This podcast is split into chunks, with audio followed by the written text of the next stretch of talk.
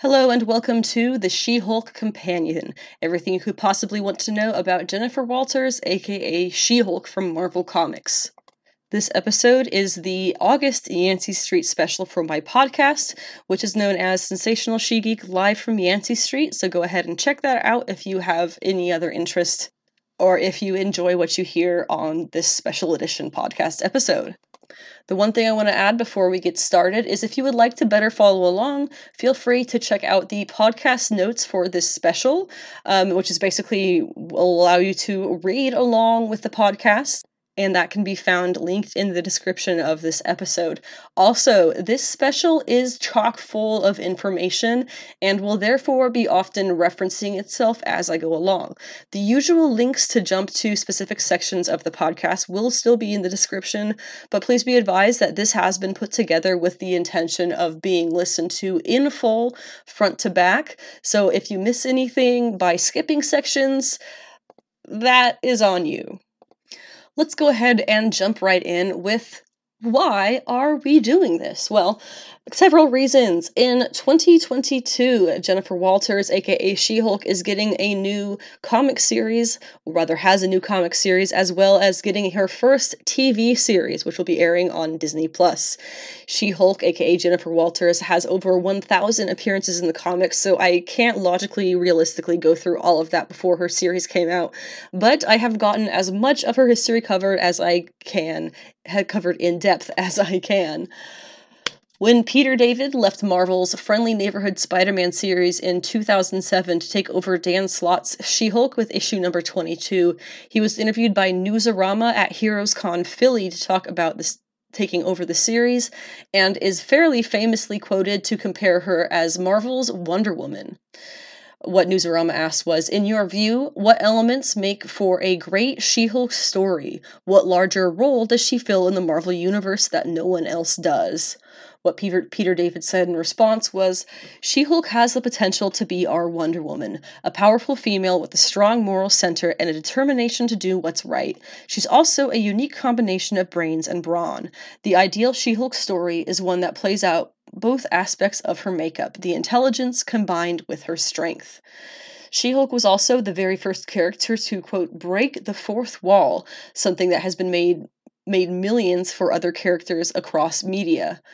According to Polygon, they say, quote, two years before Deadpool was even created, and nearly a decade before he'd actually start addressing the reader, Byrne's She Hulk didn't simply break the fourth wall, she used it to her advantage. She tore holes in pages to skip parts of the plot and to get to the bad guys faster. When villains had the upper hand, she'd call to cut away the issue's subplot so that she could skip over her own beatdown. She interacted on the page with Byrne and Marvel editors and complained when guest artists didn't get her hair right. Compared to nowadays, Jen was the first to be followed with the likes of Deadpool, most famously, but also Scott Pilgrim, Superboy Prime, The Joker, Superman, and countless movie and TV show characters. Something that might surprise a few folks is She Hulk was not created as a comparison to Wonder Woman or Big Barda, no. And it was not some trendy uh, move of creating a female version of a male character. Well, not necessarily. In short, she was created because of the success of the Bionic Woman. The live action Incredible Hulk show with Lou Ferrigno was doing brilliantly across American household TVs. This created a then unique catch 22 for Marvel, who did not directly own the rights to that TV show, which premiered on CBS at the time and was produced by Universal, but it did directly push kids to buy more of their comics, making them money, and specifically money on that character. Because of the show's success, Marvel predicted that the Universal CBS showrunners and investors would no doubt soon soon want to create a female version to the Incredible Hulk for appearing in his or her own show, just in the same way this, this, that similar TV networks of the period did for the Six Million Dollar Man in creating the Bionic Woman released around the same time.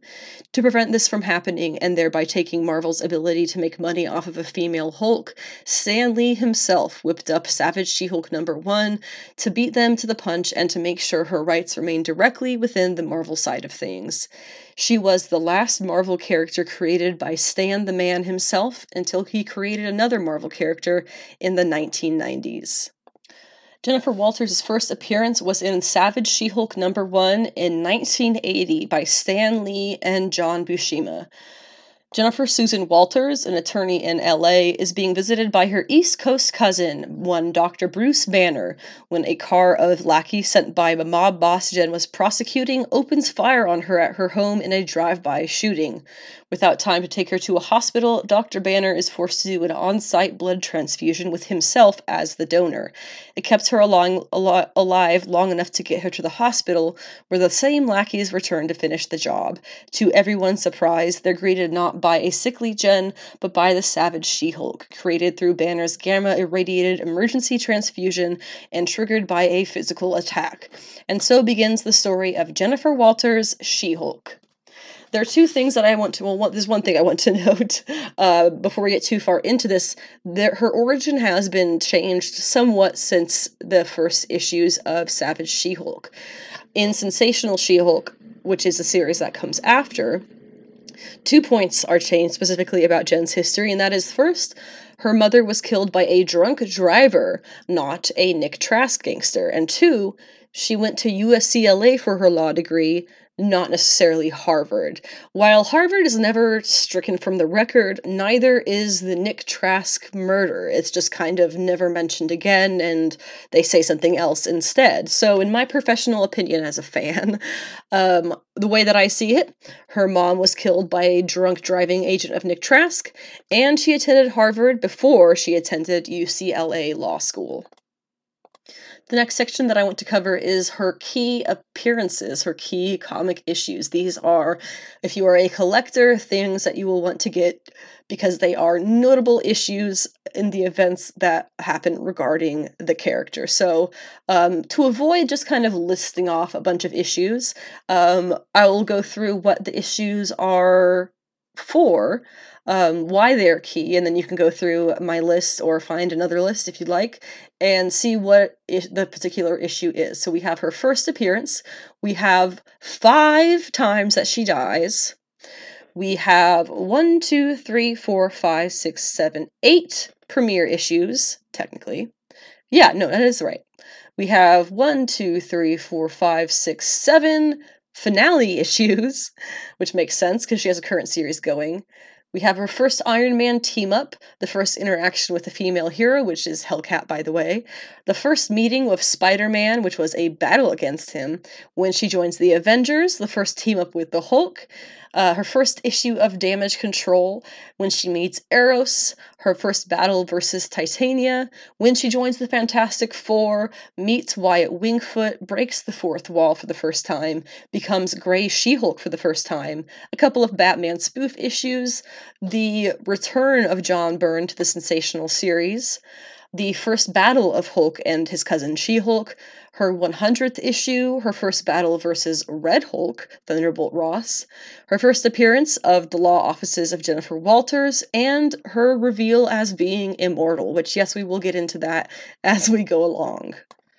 See, she has had a various number of series through the years. As I mentioned, the premiere title, the premiere issues Savage She Hulk in 1980, Sensational She Hulk in 1989, She Hulk Volume 1 in 2004, Volume 2 in 2005, and Volume 3 in 2014. Volume 4 was in 2017, which for some reason they then picked up the legacy numbering and switched it back to She Hulk Volume 1 going from 159 onward then they kind of split that series in half but then now we're back to for whatever reason, standard numbering starting with a number one for She Hulk Volume 4 that started just this year. So let's go through some of those um, series, starting with Savage She Hulk Volume 1, was 25 issues that ran from 1980 to 1982. We obviously know the first issue was by Stan Lee and John Buscema um, because they had to create her before anybody else did, pretty much.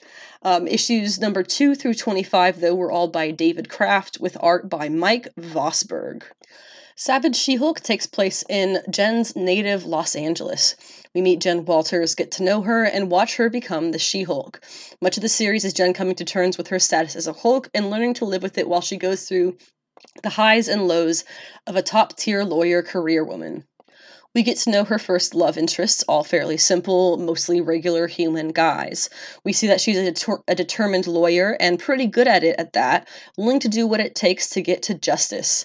But it isn't all easy peasy. Her first weeks as She Hulk are stress filled, painful, and generally physically and mentally exhausting for Jen and her friends, quote, in the know, like her neighbor Zapper.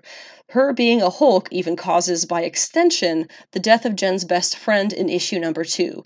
So her becoming a Hulk for a time looks like it might actually ruin her life and Jen's career, the whole shebang.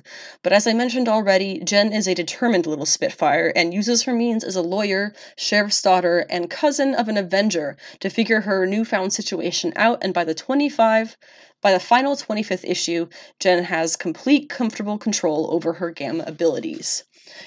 This first series is marked by bizarre villains of all kinds, one of which that stands out is Ralph Hutchins, a poor soul who falls in with the wrong crowd, and through the 25 issues of Savage, goes through a total of seven different villain alter egos at the hands of the series nemesis, Nick Trask. We also get run ins with fellow heroes and superpowered folks alike, like Iron Man, Patsy Walker, and her future temporary husband, John Jameson, in his Star God form. It is, to be frank, quite ridiculous, and that's the oddness that opens up the door for her next projects. The 1989 to 1994 sensational She Hulk series gets mostly credited to John Byrne, when in reality, he only wrote about half the issues. To break down the actual numbers, we have John Byrne writing issues 1 through 8, 30 through 46, and 48 through 50 of the 60 issue series. Number 9 was written by Richard Starklings, oh, Starkings and Greg Wright. Numbers 10 through 11 13 through 20 and 21 to 23 were written by Steve Gerber and Buzz Dixon. Number 12 was by Peter David, who will return years later to write another series with her. Number 24 through 27 and 47 were by Simon Furman. 28 by Dwight John Zimmerman. 29 and 30 by Louise Simonson.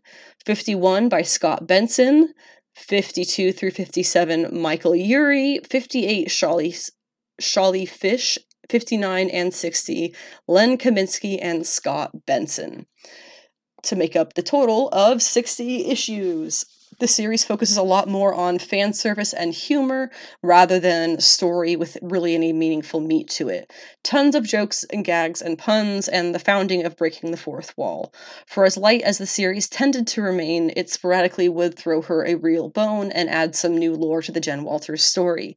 It's in the sensational series that Jen first turns gray, like Bruce, runs in with the Fantastic Four and Avengers teams, dates a series of superheroes like Wyatt Wingfoot, and is more or less established as a fun loving, sexy badass.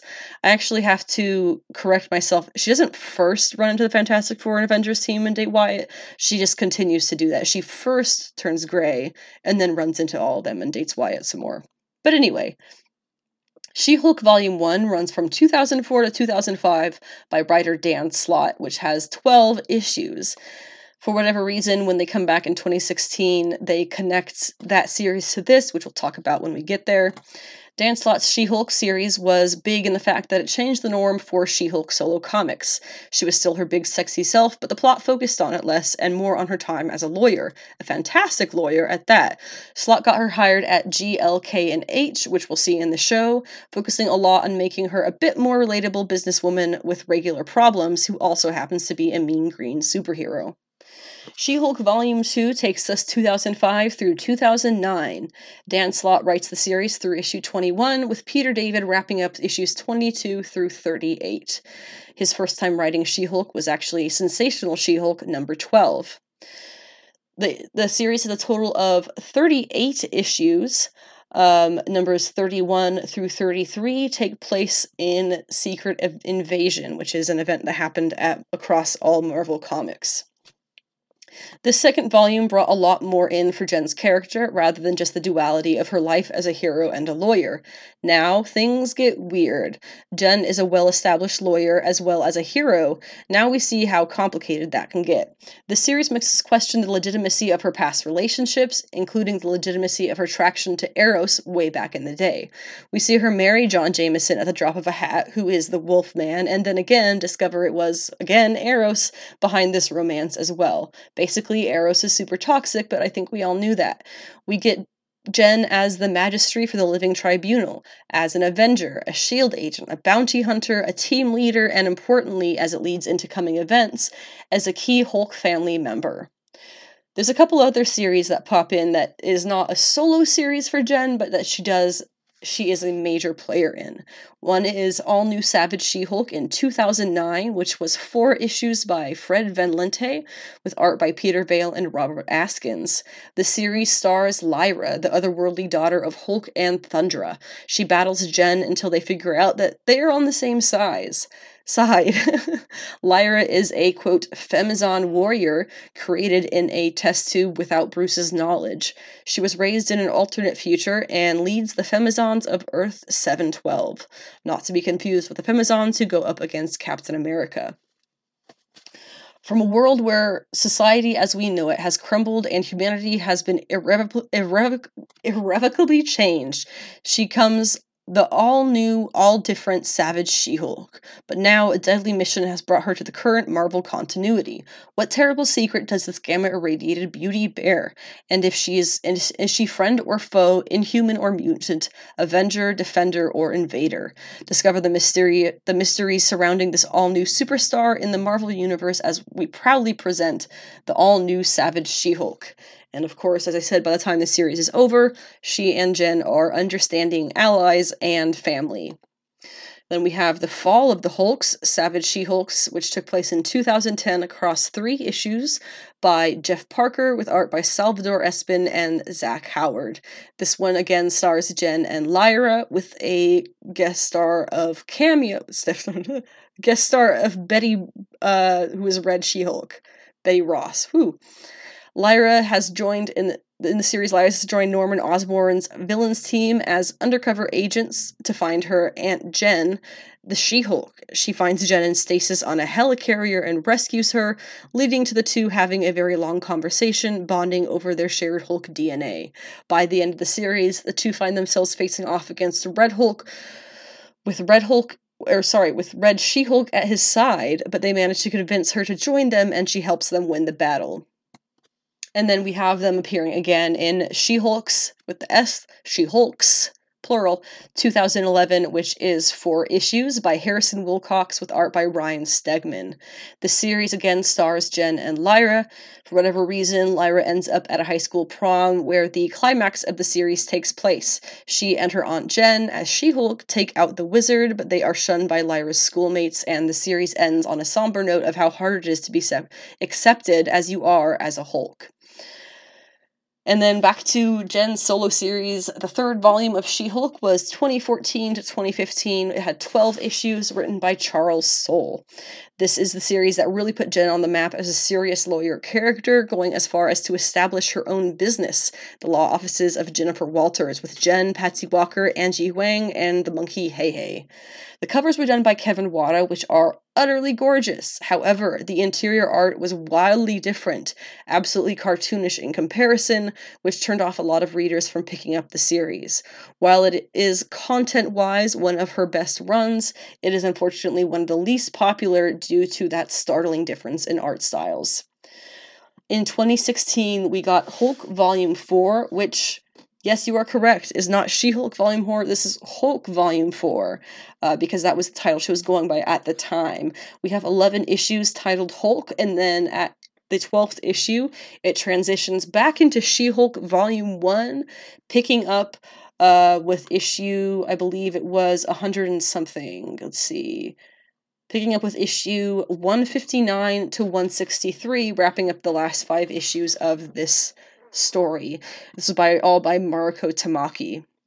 It says after the events of Civil War II, Jen is left at a completely different place, mentally and physically. Due to the PTSD of having been slaughtered by Thanos and various other points, her Hulk form becomes an alternative gray form, resembling her savage days. Try as she might to focus on her work as lawyer Jennifer Walters, the Hulk side of her haunts her constantly, as do her memories. After working to help a new human client in New York and getting past the leaders, uh, plans for her, Jen takes the time she needs to seek professional help. There, she faces off with her Hulk personas, coming to terms with all that's happened to her and returning to a greener, if more openly savage, She Hulk. Finally, we are up to the current series, which started in 2022. It's by Rainbow Rowell, and we currently have five issues with at least seven solicited. It says Jen is back in her sensational form, trying to get her law career back on track after years of failed attempts. Mallory Book has hired her as an attorney at her firm, but strictly as Jen, and strictly without superhero clientele. Both of these points are obviously a lot harder for Jen than she realizes, especially after the once dead Jack of Hearts makes an uncanny return to her life. That leaves us with a number of one shots about She Hulk to go over. Um, the first that she ever had was Marvel graphic novel number 18, Sensational She Hulk number 1. This is technically the first issue of Sensational She Hulk coming four years before the series officially starts, and it was written and drawn by John Byrne. Then we have in 1989, just before the start of Sensational She Hulk ongoing, uh, we have Sensational She Hulk in Ceremony, is what it was called. It was actually two issues by Dwayne McDuffie and Robin Chapek, Chaplick, with pencils by June Brigman. If you are following along on my website with the notes, you will see there is a long description of what happens in this series. I'm going to skip over that now and just give you the too long didn't read. Basically, She-Hulk gets lonely and thinks that a baby will help. She asks her ex slash friend Wyatt Wingfoot to be a surrogate father. She responds by asking him to marry, asking her to marry him. Uh, they decide to do it and they go to his na- native reservation to meet his family. But an oil tycoon is looking for spiritual and physical power, and it's up to Jen and Wyatt to stop him. While they do stop him, they can't stop the government from rescinding the treaty with his people and kicking him off their ancestral land so the drilling companies can search there for minerals. Wyatt becomes chief of his tribe, and She Hulk says farewell, knowing she doesn't need the legacy of children to be loved, remembered, or successful as a woman. In 2002, we had The Thing and She Hulk, The Long Night by Todd DeZago, with art by Bryan Hitch and Ivan Reis. Says Ben Grimm and Jennifer Walters' everyday lives are interrupted when the two must band together in the New York City subways to protect passengers from the Dragon Man. In 2008, we had She Hulk Cosmic Collision by Peter David with art by Mahmoud Asrar says it's a sci-fi spectacular guest starring the Lady Liberators and the female heroes from the Guardians of the Galaxy. When She-Hulk finds herself suddenly transported off-world, it's up to her and a collection of the universe's most powerful heroines, including Storm, Thundra, Valkyrie, and the Invisible Woman, to figure out what's going on before a brand new foe annihilates them. Hulk Family Green Jeans is from 2008 with various creators.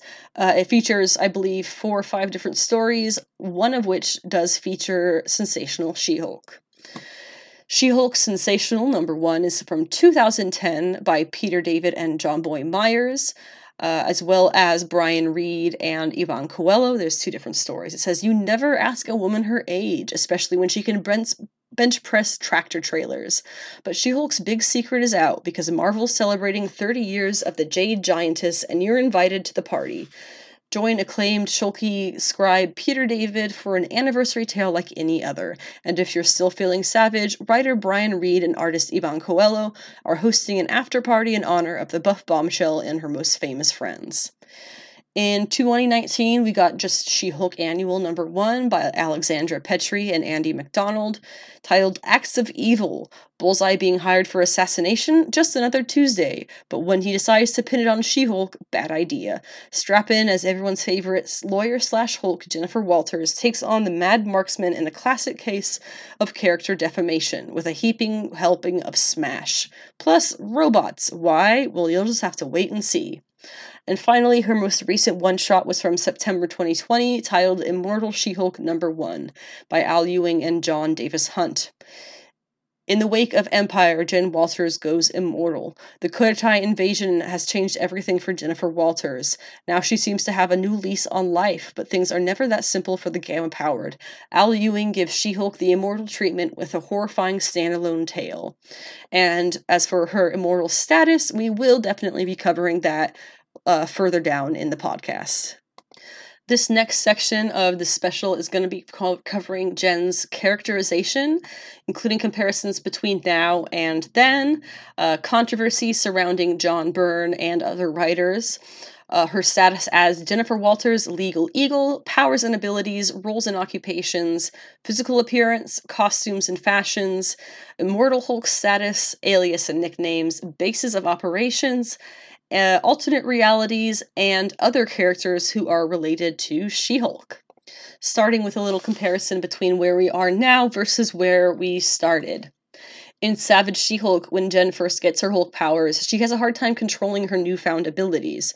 Her transformations are uncontrollable and painful, leading her to numerous awkward, dangerous, and otherwise very negative situations. As her transformations get worse, she tries to use Valium to calm them. At the same time, her Hulk form is angry, self righteous, demanding, and tough hearted. As the angry side subsides at times, She Hulk in the early days remained fairly careless in her actions. She reaches a turning point in issue 15 where she saves a young singer named Dahlia who falls into a diabetic coma. That's the first time she wishes to be able to live out in the open as She Hulk, a hero. After that, she spends more time out and about as She Hulk, looking for trouble to avert. Between savage and sensational, Jen is characterized as the fiery, hot headed She Hulk, but one who gets into messes because of her love of fun and sometimes carelessness in the process, as she knows she can do pretty much what she wants without necessarily being stopped. She goes from a bit of a wallflower in Jen to the fun loving maelstrom of She Hulk. Again, I'll talk more about that at the end of the episode, about how that character split between her two sides. And then we have the duality of She Hulk again at the end we're gonna we're gonna touch on how the culture of uh, big girls being hot has changed a lot i think since jen's foundation but moving on from that for a second. In avengers 20 uh, from 2018 by jason aaron uh, we get a little bit of narration by jen that i very much appreciated here for her character. It says Cousin Bruce said something a few years back about how he was envious of me, how easy i he figured I've had it. When he hulked out, he became a giant, deformed monster who couldn't even wear normal clothes, while I was looking like a bodybuilder who'd just been spray tanned, spray painted green. I could wear suits, walk down the street without people running and screaming. Teenage boys hung posters of me on their walls. Must be nice, Bruce said, to be that kind of Hulk. I never wanted to punch my cousin so bad, and that's saying something.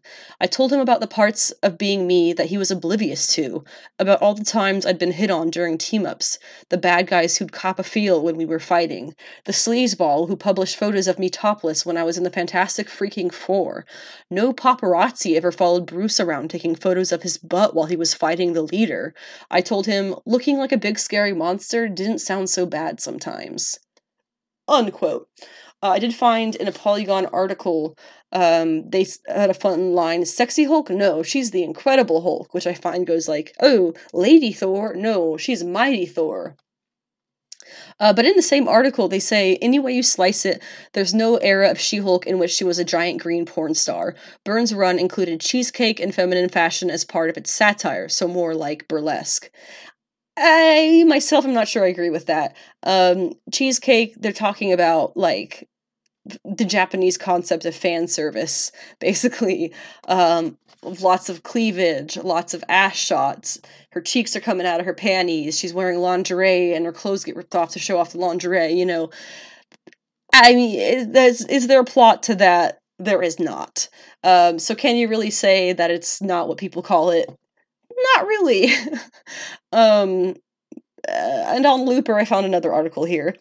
Um, David Goyer is well acquainted with the DC universe after writing Man of Steel and Batman v Superman Dawn of Justice, but he got himself into hot water with some comments about She Hulk in 2014. Goyer was asked about the character while discussing, uh, while guests guesting on the Script Notes podcast and responded, She Hulk was the extension of the male power fantasy. So it's like if I'm going to be this geek who becomes the Hulk, then let's create this giant green porn star that only the Hulk could screw, is what he's saying. Uh, which is a very not unique point uh, not a very unique take on She Hulk. Um, I can see what he's saying, but I don't think that's quite right because she was created by Stan. Uh, to which Stan Lee heard this comment he made and replied, telling the Washington Post that they never for an instant conceived her as a love interest for the Hulk, arguing only a nut would even think about you. Sorry, think about that. Looking at you, creators of Wasteland and Old Man Logan stuff because that's pretty creepy. Now, um, there is a bit of controversy in her series. Um, there is a lot of controversy surrounding John Byrne, um, but for the most part, what, in my opinion, is controversial about him is that he was not really a good person. He was not a good person. Um, he wrote Sensational She Hulk through issue 8 and then came back for basically 31 through 50. And in Sensational 50, he drew himself appearing in the issue and said that this comic should die, aka be cancelled, due to the fact that he's not on it anymore and did go on for 10 more issues after him. Uh, this gives you a little idea of how he is as a person.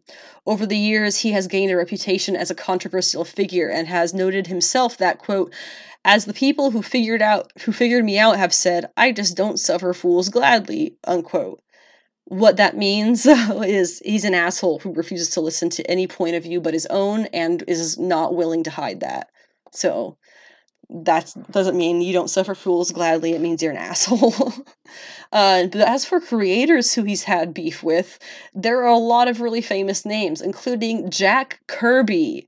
How could you have beef with Jack Kirby, my man? In 1981, Jack Kirby began speaking publicly about his belief that he had been deprived of fair credit and money while creating the majority of Marvel's top characters, and he would be correct in that. Byrne wrote an editorial declaring himself, quote, proud to be a, quote, company man, arguing that creators should, quote, live within the rules while they're around. Honestly, he should listen to his own advice because when we get into the Dwayne McDuffie stuff, he he kind of is a hypocrite.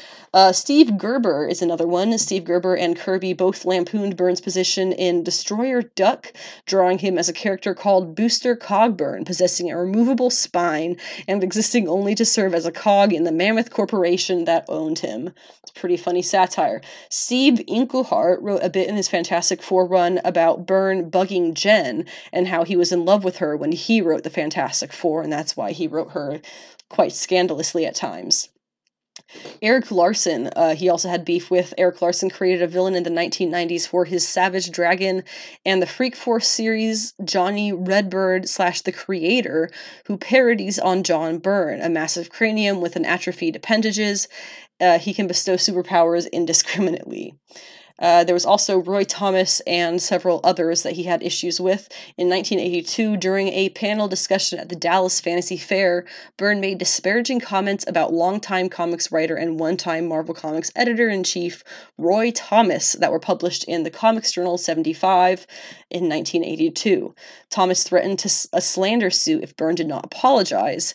In a letter printed in the Comics Journal in 1982, the next year, sorry, in number 82 the next year, Byrne retracted his statements, saying he was only repeating information from others, writing, I acted only in the office of a parrot. That is not a forgive it. That's doesn't forgive it. Um, and now let's talk about Dwayne McDuffie, because whoo boy let's go over this timeline for a second just make sure we got all straight. So, John Byrne wrote the first iteration of Sensational She Hulk as Marvel graphic novel number 18 in 1985. He then left Marvel Comics in 1986 after his run on Fantastic Four, going to go do Superman at DC for a while. He returns in 1989 when McDuffie was mid plans for She Hulk ceremony. Uh, and he had with minor changes to the character as Byrne had characterized her back in 85 during Marvel graphic novel number 18, The Sensational She-Hulk number 1. It's a mouthful of a title. Byrne took major issues with that to the point that he temporarily left the series until the editor that he did not like, who preferred McDuffie technically, was also gone from the series myself reading up on their disagreements over her character, it seems pretty too pretty clear that the two were not in contact directly, and Byrne was pretty much just bitter. He believed that she he should have sole say over what the character should be doing, regardless of the fact that he had left the company three years prior to work with their biggest competition. Again, this is, goes back to he should listen to his own advice, live within the rules while you're around. You were gone, dude. You don't have a say while you're gone. It's notable, in my opinion, also that McDuffie was a black man, and John Byrne has been noted to be a classic boomer, let's say. So it's not a coincidence that he had a major issue with McDuffie. It's also noteworthy that all these creators who Byrne had beef with or has beef with, you go to their wiki pages, there's no section about controversy. That's just Byrne. Clearly, he has always been the problem. Now let's talk about the issues with She-Hulk ceremony and John Byrne's whole uh, fit he had about that. She-Hulk ceremony 1990 versus Marvel graphic novel Marvel graphic Marvel graphic novel number 18 from 1985. So, in 1989, John Byrne debuted a new title, The Sensational She Hulk. Bobbie Chase was chosen as the editor for that title. Around the same time, Dwayne McDuffie and Robin Chaplik had already submitted a pitch for a She Hulk prestige format series. It was probably originally going to be a graphic novel. The series was written before Byrne's first issue of Sensational ever came out. Byrne, as the writer of the new regular series, sensational series, was given the chance, as was the custom, to see if anything in the ceremony series conflicted with his title, as Byrne's first few issues would be out before the ceremony miniseries would come out. Byrne made a number of changes, and the editor, Chase, had them changed in the book. That is, all of them but one the scene involving She Hulk shaving her legs. John Byrne had asked for the scene to be removed, and it was not. Bobbie Chase, the editor, clearly, meanwhile, also had to deal with complaints from McDuffie over all the changes that she did make to his story in ceremony. So when it came time for Byrne's series, Sensational, to begin, Chase also began making some changes to Byrne's scripts to bring them in line closer with the story in ceremony. Okay. Here, then, we have a bit of a he said, she said over whether Byrne literally said either she goes or I go. However, that point was reached. Marvel editor in chief Tom DeFalco ultimately sided with Bobbie Chase over John Byrne, and Byrne was off She Hulk after issue 8, and he would later return when Chase left. A lot of that comes from um, CBR's comic book legends. Having personally read Ceremony, I think Byrne was honestly mistranslating what McDuffie and his companions w- wrote. In the context of the story, Jen is stressing about her romantic life and prepping for a new date with an old beau. She's nervous and second guessing everything that she does to prepare. So when I read this, it I took it not as if she's you know, I, I took it as if she's too nervous to really get beyond the razor part of shaving her legs. One roadblock, she's flustered. When you're flustered, you're not doing the smartest things usually. I didn't see that as Jen being characterized as dumb. I saw it as Jen being a bit of a nervous mess in the moment. Um, so all of his all of his little freak out over that really was just a hissy fit.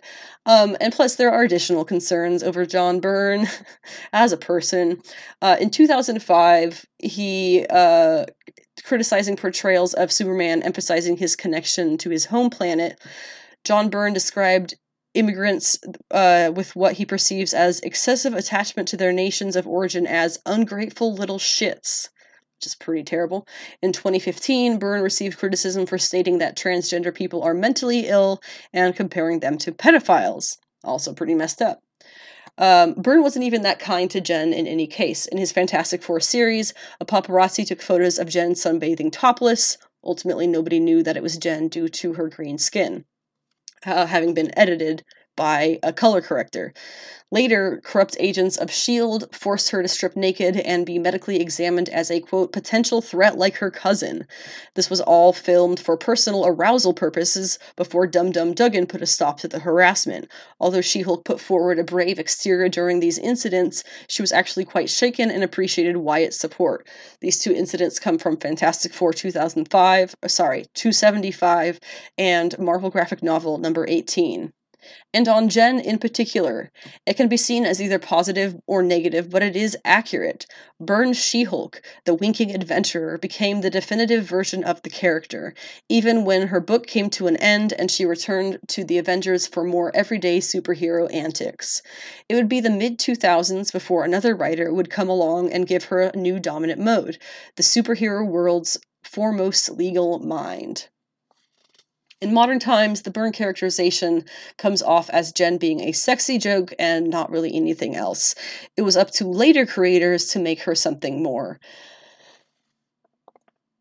And to be fair, Dan Slott is not the only controversial creator who has written She Hulk, although he is the only one to that extent. Uh, Dan Slott is also mildly controversial um, it has less to do with his writing of She Hulk than it has to do with his treatment of fans um, and his treatment of, I guess you would say, romance. Um, you can see it a little bit in his She Hulk stuff, but as an example, a better example, um, in his Fantastic Four run, he recently had Doctor Doom's daughter figure marry him because how is that not creepy as shit? Right?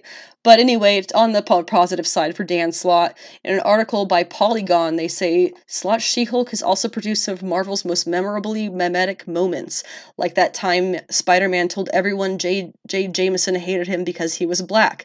It fleshed out her most con- con- consistent rival Titania into more than a paper thin character.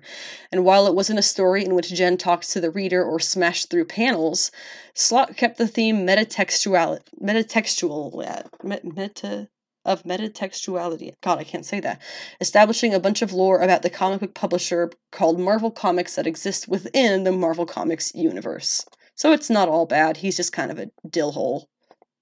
Now, when it comes to Jennifer Walters' Legal Eagle, uh, in the Savage series, the series that covers her time as a in the closet hero, so to say, Jen is full of cheesy one liners, calling herself a legal eagle. She is proud to be a lawyer.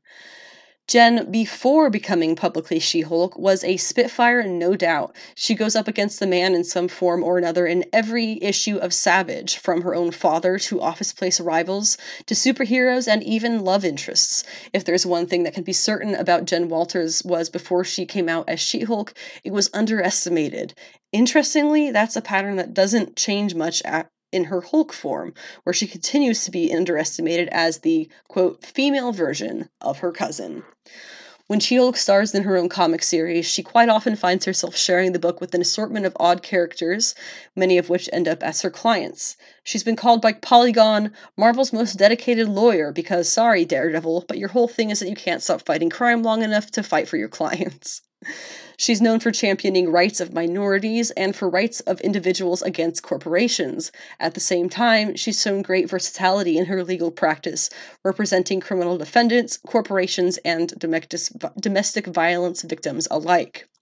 Her being a lawyer makes things complicated for her during events where she's torn between two worlds, such as when her cousin is sent off to space by the Illuminati or when they pass the Superhero Registration Act. As for the powers and abilities of Jennifer Walters and She Hulk, the first thing that has to be mentioned, of course, is breaking the first wall because She Hulk, Jennifer, she did it first before anybody else. Now, as for her abilities as Jen, she attended Harvard and then uh, she was summa cum laude at was it Laude? At UCLA Law School. Uh, some sites do claim that Jen has no powers except to turn into a Hulk, but other claims that she does have superhuman abilities as, quote, just Jen. I'm not really sure how all of that counts because there really isn't that much backing it up, but she does have a good amount of combat skills, including alien combat skills. Great. So as a Hulk, we get a lot more into it. Uh, obviously, she has the gamma mutate physiology, which includes physical transformation, superhuman strength, leaping, speed, and durability, regenerative healing factor, and gamma radiation slash energy manipulation and emission. That's a little bit rare for the Hulks, but they can do that like uh, gamma blast, you know. Uh, she is an exert combatant trained by Gamora Jason Aaron's Avengers series gave her temporarily the powers of a celestial for a time before she overloaded with gamma energy recently and burned it all off altogether during her uh, return returning her to her classic She-Hulk form. She is immune to telepathy, which I'm not sure if that's Jen or She-Hulk or both, but that is also like Deadpool and Bruce Banner, her cousin. However, uh, a screen rant points out, this isn't to say that her mind cannot be altered. The effects of magic and pheromone based manipulations have altered She Hulk's free will in some brutal ways, ripping Vision in half, for example, marrying John Jameson for another. So telepathic resistance doesn't actually mean that, that much anymore, given She Hulk and Hulk can be manipulated in other ways. She also is capable to do body switching. Rather, she did it one time uh, in Sensational She Hulk number 45. Uh, she was a captive of the Skrulls, and her fellow captives, the Ovoid aliens, taught her mind transfer abilities that their race is famous for. She used them with Weezi and had this whole thing where they got stuck in each other's bodies. It was great. Chronal sensitivity is something that is fairly recent in Fantastic Four Reckoning War Alpha by Dan Slott, Carlos Pacheco, Rafael Fonteriz, and Carlos Magno. She Hulk is told by the, T- the Time Variance Authority, aka the TVA, that that she has become chronally sensitive, able to see things which are dis- discordant which are different than the normal timeline. when something is changed or feels off in the timeline, likely because of Kang himself, a chronally sensitive person is going to immediately recognize it and thus has a chance of stopping whoever changed the timeline to begin with. And finally, I don't know where else to put it, but She Hulk did have a flying car for a while. From Sensational She Hulk issue 7, she attempted to rescue the Star Blazer, which was NASA's first faster than light spacecraft, and she ended up being stranded 10,000 light years years away from Earth. To help her return home, the alien owl and Ulysses Archer modified a 1959 Dodge with flight to get her home. The car had 28 appearances, starting in Sensational 7 and ending with issue 41. The different roles and occupations that Jen carries throughout this the the series of her appearances, the the culmination of her appearances, I suppose. Uh, she has she has a number of titles. One, of course, private attorney. She has, as I have mentioned, law degrees from Harvard as well as UCLA. Uh, she worked for a long time at GLK and H, uh, which the H is now something else I don't recall, but the uh, she also had the law offices of Jennifer Walters and a couple of other law offices that she has worked at. She has been a hero and adventurer. This was as an Avenger, a member of the Fantastic Four and her other hero teams. She has been a bounty hunter. After getting disbarred in She Hulk Volume 2, Jen temporarily becomes a bounty hunter, tracking down people who have jumped bail. She becomes a team with Jacinda, the Skrull Princess. She has been a S.H.I.E.L.D. agent. Jennifer She Hulk was more or less conscripted into S.H.I.E.L.D. after the passage of the Superhero Registration Act, when she was used to track down and capture unregistered supers. She has been Magistra of the Living Tribunal in this took place in She-Hulk Volume 2, 7, and 8. This was Dan Slott's She-Hulk run when Jen was called on by the Living Tribunal to join the magis oh, it's magistrati, I've been saying it wrong this whole time, who were judges, jurors, and advocates of the universe. She quit after being forced to observe a trial with Star Fox and pass judgment on a parallel Ultimate Marvel universe, though she did manage to prove her universe universe's right to exist alongside that other one. She has been a New York City Assistant District Attorney working under DA Blake Tower, and on the sadder side of things, she has been a mind slave. Uh, while she was a member of the Fantastic Four, she visited the Microverse where she was separated from the team and forced to work in the old mines of Nuvidia, where she was given no food or water, and she was eventually rescued by her teammates. Now, as far as Jen's physical appearance goes, there has been quite a bit of variation. As pointed out by writeups.com, quote, the current Marvel handbooks say, and have said for some time, that Bruce Banner is 5 foot 9 and 128 pounds, and that Jennifer Walters is 5 foot 10 and 140 pounds. Well, that presents a problem because in the original run, there are a fair number of panels where they are standing next to each other, and he was about half a foot taller than her. Every panel where we can judge where we can judge verifies that this is about right. She was presented as a small woman, unquote. These days, the Marvel Wiki says they are now about both 5'10 as their human forms, with Bruce still at 128 pounds and Jen up to 150. This makes sense in their human forms these days, as Jen's human form uh, has been casually enlarged over the years, and Bruce has gone through a well, really so much unique trauma that he has kind of withered a bit, so to say. And we will be getting into commentary on her physical size through the years, a lot more at the end of this podcast. Here is just a list of her looks. Her first look was the original Savage She Hulk look. It was simple and plain, savage, you know, a petite female Hulk, smaller than her cousin, angry in the face. In Sensational, they made her prettier, lankier, bigger assets, if you know what I mean. Uh, her first gray version, um, there were two versions introduced in Sensational number 15 big, ugly, and dumb, but then she returns to her sensational form just in gray color in issue 16 before fully reverting back to normal. The second gray version that comes later on in history is from Mariko Tamaki after she dies at the beginning of the events of Civil War II, and then she returns uh, in a new gray form with neon slits kind of around her body. Uh, Hulk Volume 4, Number 1 is where we first see that form, and it lasts through issue 160. 61 of She Hulk.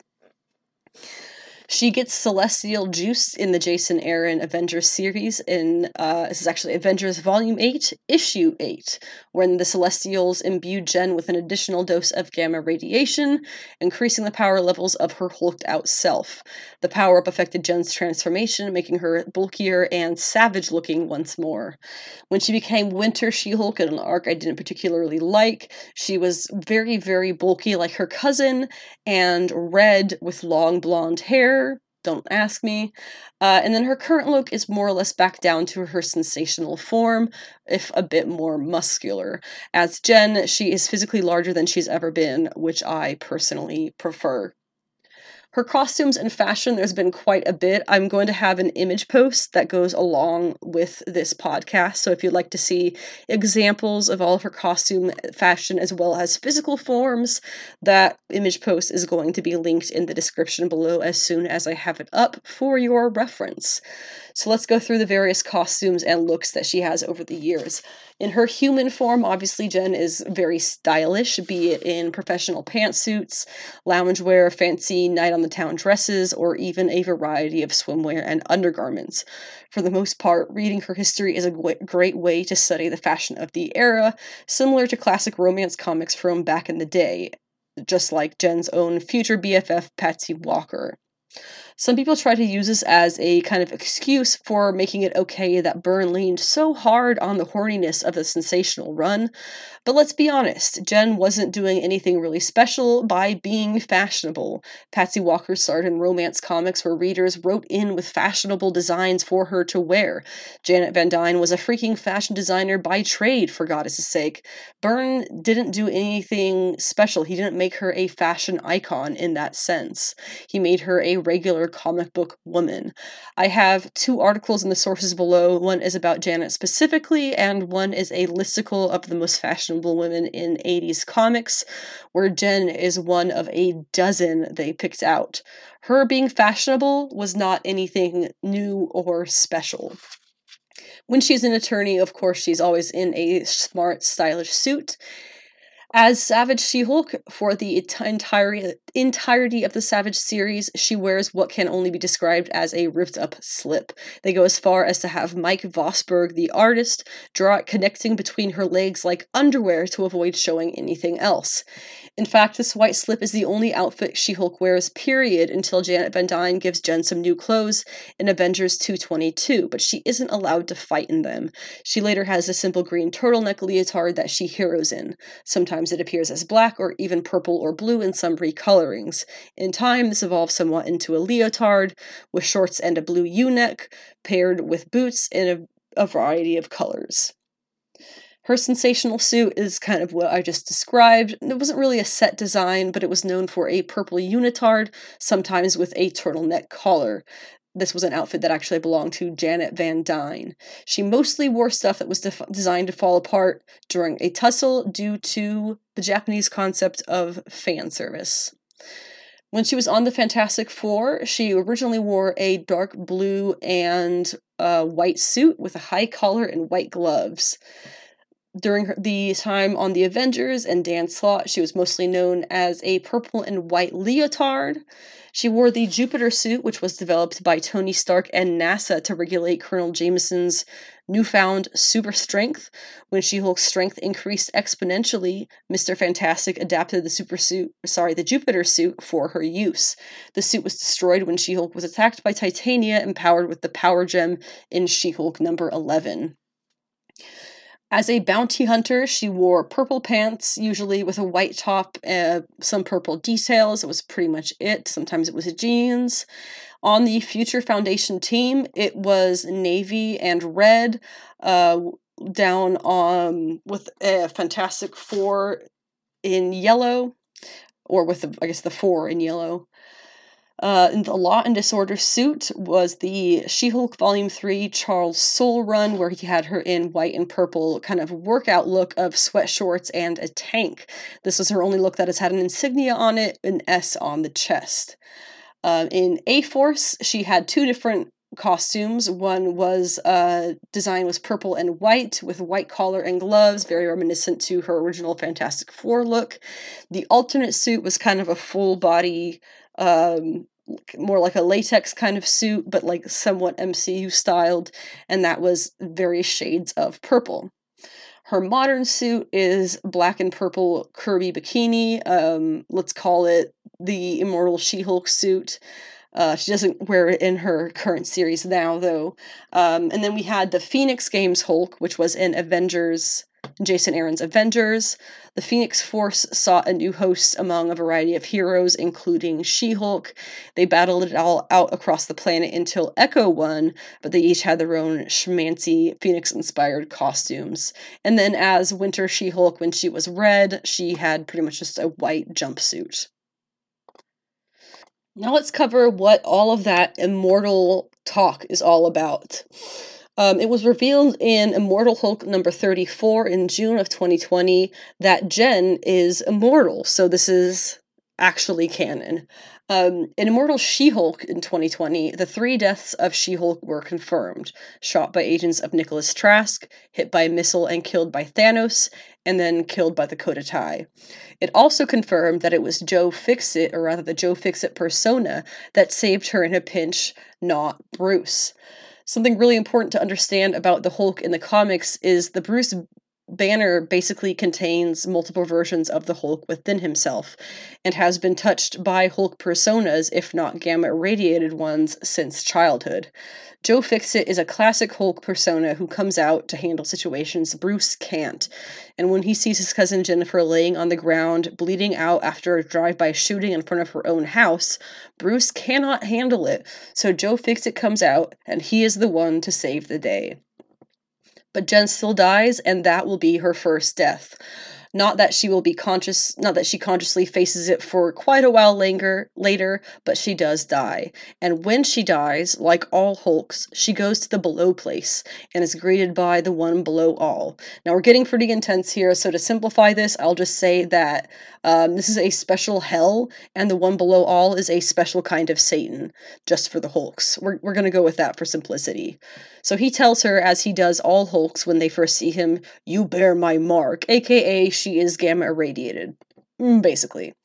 Her second death happens at the start of Civil War II, where she and a group of heroes went went to try and stop Thanos before he really gets started, but it fails miserably, ending in the deaths of Rhodey as well as Jen before this death, she goes, or after this death, sorry, after this death, she goes to the below place again and speaks with her uncle Brian, Bruce's father.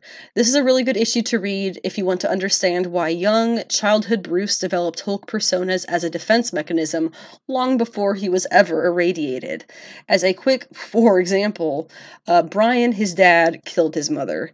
He then later died and came back as something awful and Hulk adjacent, uh, only to be defeated by by other Hulks and their allies. Uncle Brian and Jen talk, he gets really creepy, and she returns to life once again through the Green Door, which is offered to Hulks upon their death by the one below all, thus making them immortal. It takes them back to life.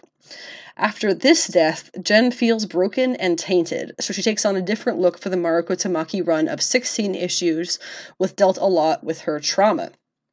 Her third death was when the Avengers believed the Cotati to be their allies, but they were wrong, and She Hulk's body was overridden with their plant alien life, killing her and making her their puppet. When she goes to the below place this time, she faces the leader, who's had some evil plan going on involving the Green Door, and he threatens her that if she dies again, he'll be waiting down here and won't let her go back to life. This has since been rectified, and presumably the below place and its green doors are just waiting for more Hulks to die and be utilized once again. After this death, though, Jen remembers her immortality, so she goes to some friends for advice. Logan tells her not to look a gift horse in the mouth, very Logan of him. When she asks Thor about immortality, she does it as Hulk, not as Jen. What he tells her is that no one has forever, which is pretty vague and be taken a few different ways, so ignore it or deny it. Not really good advice from either friend. In the time since she's returned to her sensational form and started a new series, unfortunately, there has been no mention of her immortality. The Green Door, the one below all, or anything relating to the Immortal Hulk plotlines, really. This current series really is so much lighter, I, I honestly doubt if they'll ever touch on anything remotely immortal related. Now, uh, all of this being said, there actually have been five deaths of Jennifer Walters, three of which were her being revived by the Green Door. So the first, of course, shot by agents of Nick Trask, revived through the Green Door. The second, though, was her killed by Doctor Doom with the Beyonder's power during Secret Wars, and she was um, revived in Battle World's medical chambers. And then she was buried alive later on, revived by Zapper with an extra dose of radiation. She was hit by a missile and killed by Thanos. Again, that was revived through the Green Door, and then killed by the Cotati, also revived through the Green Door. We got some, actually, quite a lot of uh, nicknames and aliases, which I have all the sources for. If you would like to check that out, it will be in the text post, but I'll just go through the list of names and aliases that she has. Hulkino, Hulkus, and this is, I should point out, this doesn't mean that she approves of them. Hulkina, Hulkus, Hulket, Green Queen, Shulky, Hulka, Green Cheeks, Jenny Poo, Jenny, Miss Jenny, Freak Job, Green Jeans, Gamma Gal, Glamma Gal, Green Blooded Bimbo, um, Green Haired Hussy, Hulking Harlot, Jade Jezebel. Notice all of these ones that are insults from women to to her are like clearly written by a dude. Shulk, Greeny, Lady Hulk, the second strongest one there is, Agent Walters, Earth Sal, Ghost Girl, Glamazania, Iron Hulk, Jennifer Smith, Jenny Jameson Walters, Mrs. Mace, Mrs. Jameson, Savage She Hulk, Sensational She Hulk, She Zenmu, Thunder Hulk, and Winter Hulk. Now, her basis of operations, this really ties more into her teams, but we'll go over to that later. Um, we have of course, the most obvious one being Janet Van Dyne's apartment in Manhattan. This is where She Hulk lives. Uh, this was her base for the Sensational series as well the current series. In Avengers Mountain, uh, this is where the current Jason Aaron run has the team based at. Idea Hive Incorporated was uh, located at 68 J Street in the Dumbo neighborhood of Brooklyn in New York City. It's an entire building owned by Sharon King, who only rents its rooms as a residence or as a workplace for empowered people. This happens in She Hulk Volume 3. Uh, it has also been the home of law offices of Jennifer Walter, Howard T. Duck Private Investigations, B. Urich and J. Drew Private Investigators, as well as the Patsy Walker Temp Agency. The Gem Theater was her base in Captain America and the Mighty Avengers number 12, or sorry, two. The Gem Theater is located on 42nd Street near Times Square, one of the seedier areas in Manhattan, and is often rented out by Luke Cage. The Baxter Building was her base in Fantastic Four headquarters of Fantastic Four 268 onward, and also the Future Foundation headquarters for Future Foundation Volume 2. Olympus Group condo was her base in She Hulk's number one. It was a condo established by the Olympus Group where Jennifer Walters lived while undercover with Lyra. Donna's Little Trailer Park was her base in She Hulk Volume 2, number 24. Timely Plaza in She Hulk Volume 1, number 2. Timely Plaza is an office building located in Manhattan. It houses the superhuman law offices of Goodman, Lieber, Kurtzberg, and Holloway. Looking for revenge against the She Hulk, Titania, supercharged with the power gem, razed Timely Plaza. Very few were actually injured, but Mallory Book was crippled. Atlas Towers was her base in She Hulk Volume 2, number 19, because Jen briefly stayed in Ben Grimm's suite while she was looking for a more permanent residence and while Ben Grimm was still in the negative zone.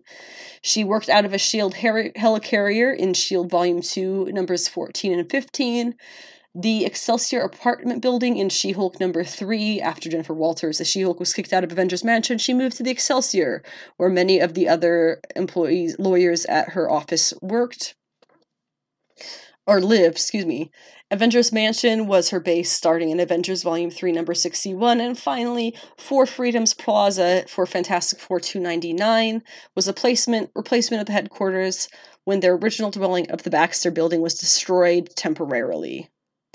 Now, we also have um, a, a, good amount of alternate reality versions of Jen that have popped up uh, in comics. So we have Earth 65, which is famously known as the home to Spider Gwen. The Jennifer Walters of Earth 65 was a wrestler in the UCWF. She appeared on the cover of Wrassle magazine, and Gwen Stacy later hired her as a defense attorney for her trial. In the Ultimate Universe of Earth 1610, it was she was introduced in Ultimate Wolverine versus Hulk after being mentioned by her cousin Bruce in Ultimates 2. Dr. Walters works for Shield performing super soldier research and development in the vein of her cousin, resulting in a Hulk-like transformation without the rage. For the Zombieverse, Earth 2149, she was already a zombie restrained by the Thing after eating Frank- Franklin and Valeria Richards. The Invisible Woman then proceeded to create a force field inside her head, effectively killing her and obliterating her zombie body. In the home to Cookies and Milk, which is Earth 9047, She's a Hulk was a lawyer and a member of the Offenders. She was not happy with her sentimental life. In Dystopia, Earth 920 Zinner, Zero. Jennifer is called Shulk and her partner is Emil. The two combine forces to fight Maestro, but are continually defeated. She Hulk, the Hulk, and the Abomination were utterly mutated by the nuclear fallout from a nuclear war, making them much more powerful and driving the Hulk mad, taking over the world and becoming Maestro. Shulk is killed by Maestro's vizier, Caspin. On Earth X, which is Earth 9997, she's infected by the Hydra creatures created by Norman Osborn as revenge against Nick Fury and S.H.I.E.L.D. for their lack of support of Osborn's presidency. She Hulk's body would become the host of Queen Hydra, however, the circumstances that led her infection remain unrevealed. Like all who were infected by the Hydra, She Hulk died the moment she was infected. On Arcadia, which is Earth 15513, uh, a recreation of what was once Earth 16191. She was leader and baroness of the A Force, an all female her- hero team. Arcadia is a section of Battleworld protected by the A Force. Um, and there's a quote actually from she Hulk in A Force Volume 1, Number 1. In the vast oceans of our planet, isolated from the forbidden domains of Battle World, there is an island. Our island is red roofs and friendly dogs, green hills and blue water as heartache. Oh, water blue is heartache. It is bells at dawn and bells at dusk, rising towers of stone and silver, clay and chrome. It is its people, the good, the bad, and all the rest of us doctors and lawyers, teachers and thieves, scientists and artists, musicians and mystics, brothers and sisters in arms, heroes and villains, family and friends. In the shadow of the shield, with the sun on the sea, there is an island. Welcome to Arcadia. It's pretty tight. In Doom Universe, which is Earth 18466, she is an agent of S.H.I.E.L.D. In Spider Man Life Story, which is Earth 19529, she was likely one of the many superheroes who were left dead or missing following Doom's takeover of the planet.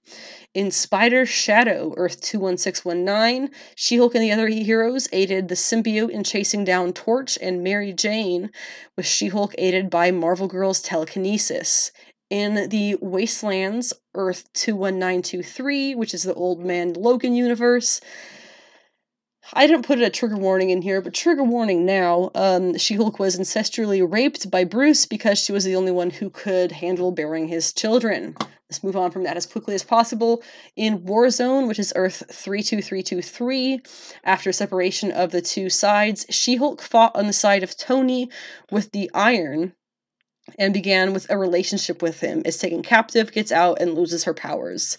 In Age of Ultron, Earth 61112, Jen was among the heroes and citizens in a refugee in a refuge from Ultron Sentinels, which guarded the streets looking for any fugitives killed by Ultron Sentinels while protecting Luke Cage.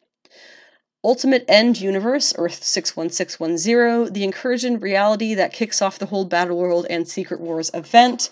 Jen She Hulk is a part of the fighting in Manhattan, and their reality ends up being wiped from existence.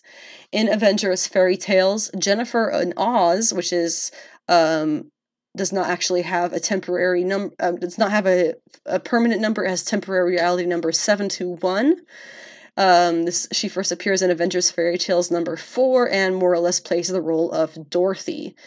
In the Dark Ages series, uh, temporary reality number 891, several years after technology was wiped out by an EMP accidentally unleashed by Doctor Strange, She Hulk comes becomes a prisoner of the villainous mutant Apocalypse. When a group of heroes come to stop Apocalypse from taking control of the superpower robot, the Unmaker, Jen and a group of prisoners were sent to stall the heroes under the control of Purple Man, whose control was broken. And finally, we have Earth A, or Earth 721.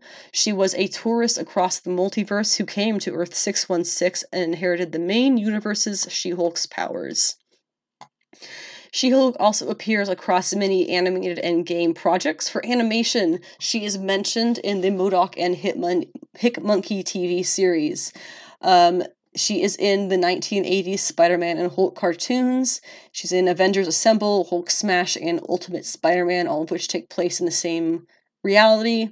She also is featured in Marvel Superhero Adventures, Superhero Squad cartoon and games, Fantastic Four, World's Greatest Heroes, various 1990s Marvel Action Hour shows, animated dystopia, Marvel Superhero Adventures, Frostfight, and then a series of games Ultimate Alliance, Avengers Alliance, the Lego Universe, Marvel Puzzle Quest, Marvel v Capcom, Marvel Future Fight, Marvel Heroes, Contest in Realm of Champions, Avengers Academy, and Strike Force. Now, as for characters who are related to She Hulk but aren't necessarily versions of her um, or aren't in other universes, we have to start off with Lyra, who is from Earth 8009. Uh, she is the future daughter of Thundra and Hulk, who lives in an alternate version of Thundra's world on Earth 715, in which United Sisterhood Republic fought the Savage Men who opposed them. She is foreseen in all new Savage She Hulk number one. Adrian Lyne appears in Marvel Comics Presents 123 to 126. Adrian Lyne was crippled in a deadly car accident. She tried to recover the use of her legs via experimental adrenal gland transplant. The treatment worked, but she lusted for more power and continued the treatment until she gained superhuman strength.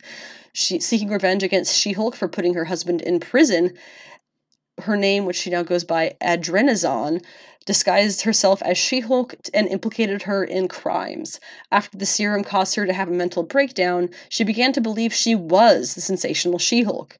After a flashback, as the serum overwhelmed her and she passed out. She blocked the sensational She Hulk from being stunned by guards from the tombs. Later, when the serum had worn off, she accepted her husband's guilt from the sensational She Hulk uh, and went to his grave. The Hulk, or Cotati Hulk, was a version of She Hulk that was actually just the Cotati alien mimic- mimicking her as she had actually been killed. Uh, Jennifer Walters of Heroes Reborn is from Franklin Richards' Pocket Reality. She forms a trio with Leonard Samson and Bruce called the Hulk Busters. Obviously, Betty Ross um, of the Ultimate Universe is the Hulk of her reality, 1610. Uh, we have Amazon, Jennifer Walters, which is not Jennifer Walters. This is um, clone created by the Master of the World uh, during his efforts to control the world. Um, Amazon was the duplicate of She Hulk. Then we have Red She Hulk, who is, of course, Betty Ross, aka Red Harpy, aka Harpy. We're going to discuss her more when we get to Friends, Allies, and Villains. There is the Green Widow from Warp World, who is an amalgam of She Hulk and Black Widow. There is the She Clone, which is obviously a clone of Jennifer Walters, created by the headmen for Chondu the Mystic. And then we have Jen Walters of Earth 9010, who is Jen the Gamazon. Um, and then we have a couple of characters who remind me of Jen, who are not Marvel characters, and that would be Big Barda, Wonder Woman, Batgirl, and Supergirl. This next section is relationships of Jennifer Walters, going over family, friends and allies, romances, and enemies. Starting off with family, her mother was killed by mobsters, which was later retconned in Sensational She Hulk. To have it that she died in a car crash due to a drunk driver, I like to think that it is a mobster drunk driver, so they are both accurate. Her father is Sheriff Morris Walters. He is an often tempestuous, they have an often tempestuous relationship. He is overprotective, controlling, and judgmental. He tells her early on in Savage that she wishes Jen had never been born, so yeah, massive yikes. He absolutely loathes She Hulk when she first arrives on the scene, which drives him to be so reckless as to fire his weapon into a crowded public street to try and kill her. The relationship is made worse by Beverly Cross in Savage 15. By the end of Savage, he learns the truth of his daughter Jen from uh, the She-Hulk wiki, She-Hulk's relationship with men have have been defined by her dual needs for independence and acceptance. These needs were evident in an often tempestuous relationship with her father, Sheriff Morris Walters. A widower whose wife had been killed by mobsters, Walters was overprotective, controlling, and judgmental. In response, Jennifer sought independence from her father while also desiring his acceptance. Sheriff Walters felt that the best way for Jennifer to live was for her to follow his values. However, Jennifer grew up perceiving the gray areas of law enforcement, for example, example, she interpreted the events leading up to riots up to riots which occurred during her childhood very differently from her father. Although Jennifer saw her decision to become a criminal defense attorney as a kind of homage to her father, Sheriff Walters instead interpreted her choice to defend criminals as a rejection of his values. End quote. Um, and then we have her cousin, of course, Bruce Banner, the Hulk. Their first team up was Incredible Hulk 282 against Arsenal the Living Weapon, and their first one on one battle was Sensational She Hulk number 57. Moving on to friends and allies of Jennifer Walters, Jill Stevens has to be mentioned first. She is one of the only pre-Hulk friends that we know of for Jennifer. It is introduced in these she is introduced in the second issue as her best friend and dies in the same issue due to a tragedy involving She-Hulk. Basically, she was mistaken for Jen and Buzz Baxter tries to mess with her in her car ensuing in a wreck that then kills Jill, uh, causing great trauma for Buzz, who more or less knows that it's his fault. Jill was a writer for West Magazine and wanted to be its editor, and she had been friends with Jen since childhood. Patsy Walker first met Jen in Savage number 14 when she first captures Jen and sends her to Otherworld in her magical cloak. Zapper reminds her that female superheroes need to stick together, so she decides to rescue Jen. They work together in the Herald's miniseries in the mid 2000s and reunite as BFFs in She Hulk Volume 3 2014 when Jen starts up at the law offices of Jennifer Walters. Janet Van Dyne met Jen as Avengers, Janet breaks the ice by designing Jen a whole new wardrobe to wear as She Hulk, then helps her find her own apartment in New York in Avengers 232. She's a famous fashion designer, so she gets to do stuff like that. She Hulk slash Jen remains a shoulder for Janet to cry on during her ex, Hank Pym's trial and official leaving from the Avengers. During Secret Wars, they go to each other for friendly comfort, and when Janet is seemingly killed by the wrecking crew, She Hulk almost manages to take the entire team out in her grief and anger, and it definitely would have done so if it wasn't for the last minute addition of Titania. Janet once again came to Jen's aid in her current series, getting her a new part, apartment and clothes once again. Carol Danvers was a teammate of Jen as Ms. Marvel, War- Warbird, and Captain Marvel while they were on the Avengers together for many, many years. They also have a pretty similar senses of morality. Carol, a soldier, Jen, a lawyer. They both have a thing for rules. They were on the same team in both Civil Wars, and her death at, be- at the beginning of the second one was a major point to drive Carol even harder for her point. Carol has some anger issues herself, so nowadays the two love to spar it out together since they know the other can take it. Michael Morbius comes into play when Zapper, aware of Jen's She Hulk identity struggles, seeks out an expert in blood diseases. Morbius is who he finds and who uses his own experiments on Jen to help her be able to change back and forth at will. It's initially meant to keep Jen She Hulk at bay permanently, but in the end, Jen takes what she can get. In, def- in return, she defends Morbius in trial for murder and wins the case. Tony Stark and Iron Man first meets Jen's She-Hulk in number 7 when Iron Man comes down to find out why a Stark employee, Jacob Fox, has gone missing. Jen Walters, the lawyer, has already started the case against Tony, citing one of his robots go, going crazy on the loose and stopped by She-Hulk, of course, as reckless and dangerous. Spoiler alert, it was Nick Trask, not Tony Stark. And thinking him an obnoxious playboy, but on that side, who can blame her? They've been fellow Avengers on and off for decades and have never had any kind of dates worth noting, but they are big sluts, technically. Ben Grimm is a member of the Fantastic Four. Jen and Grimm first meet in Marvel 2 in 1, number 88. She takes his place in the Fantastic Four at the end of Secret Wars in the 80s. The two tend to have a bit of an understanding since they're both heavy hitters in strength and brute force in major superhero teams. She's later asked by Ben to replace him once more when the team goes to play goes to space and gets replacement heroes for them at the Future Foundation. Peter Parker's Spider Man co stars in her first non self titled comic for Jen, Marvel Team Up number 107 in July 1981, which lands right between Savage number 17 and 18.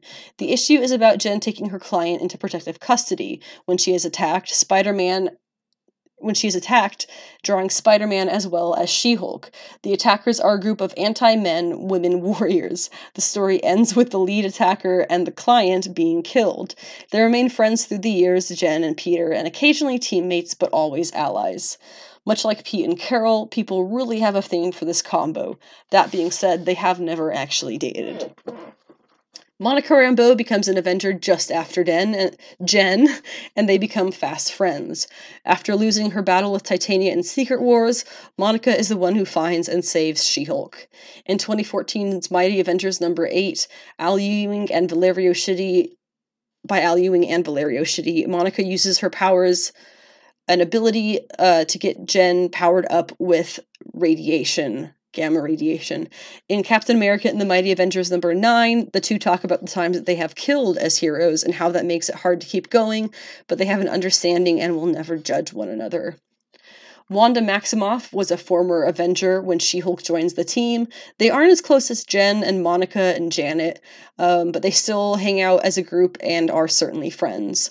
Wanda is the one who, on behalf of her career as a lawyer, put a spell on Jen to keep her identity a secret. The spell later starts to affect her transformation and powers, so it is removed. Jen wasn't immune during the disassembled events where Wanda basically mind fucks the other heroes into screwing themselves over. For Jen, she's driven to an intense rage to the point of actually ripping the vision in half. Jessica Drew um, technically met Jen in the issue where Jen becomes an Avenger, but the first proper meeting came after that. Jen, uh, She-Hulk gives a pep talk to Greer Grant slash Tigra, or Tigra, when they're watching over Spider-Woman's body when she is it's a long story, telling her that no matter what happens, you'll find a reason to live. That's what life is about. She battles Morgan Le Fay for Jess's soul, winning out in the end with the help of Wanda and Star Fox. Sue Storm, um, as soon as She Hulk takes Ben Grimm's place on the Fantastic Four, Sue has a medical scare and it is up to Jen to save her. Jen also becomes friends with Alicia Masters while on that team, who is now the wife of Ben Grimm. Uh, Dazzler saves her from mind control in her first post Savage appearance. Lyra uh, was another Savage She Hulk for a time as well, when Hulk had when Hulk and company were introduced to Lyra, who was the future daughter of Hulk and an alternate reality version of the super strong villain Thundra. Uh, I don't really know if it's right to say villain these days, but she was at one point. Lyra traveled to the pa- from the past to the past to become the new She-Hulk, though in a unique twist, being angry caused her to revert to her human form, whereas um, she grew stronger the calmer she got. Yeah, those I made sure I got that right. Uh, Louise Mason, aka Weezi, was the former Golden Age superhero, the Blonde Phantom. She makes a reappearance in the modern age in sensational issues, where she becomes a friend and somewhat sidekick to Jen She Hulk. While she first appears as an older woman, Louise was kidnapped at one point by the Mole Men and was exposed to a mystic liquid that transformed her into her innermost self. Ultimately, the liquid rejuvenated Louise to the physical to the physique and vitality of a 40 year old woman, which is how she'd felt inside and how she remains.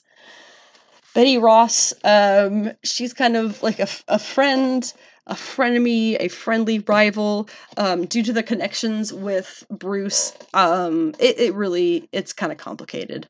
Awesome Andy, aka Awesome Android, was built by the Mad Thinker when he briefly took over the Fantastic Four's headquarters within the Baxter building. Originally created as a villain device, Awesome Andy gets his own personality and, after being defeated, eventually makes his redemption and more or less joins a regular human life. Andy meets Jen when she starts working for GLK and H. And we have Jazinda the Skrull is Jen's partner as a bounty hunter. Thundra joined Jen, uh, Jen's Lady Liberators in a fight against Red Hulk. She later takes some of Red Hulk's cells, ensuing in Lyra. Howard the Duck met Jen in the Baloney verse, and then we have Amadeus Cho, who restored She Hulk's powers after finding her depowered by Tony Stark and tried to recruit her to his cause. He comes up with what they call Hulk syndrome, in that it has been implied that Gamma causes its host to, develop Hulk syndrome. All Gamma people eventually show signs of dissociative identity disorder. Let's talk Jen's love interest, the first of which is Danny Zapper Ridge.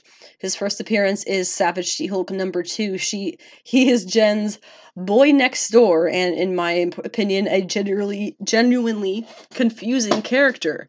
He is clearly written to be a bit of a loser, an adult man living with his parents still in that day and age. He's drawn well, he's a white man with a black afro and a thick mustache, so take that in whatever way you feel is right. Their relationship is also what confuses me, though.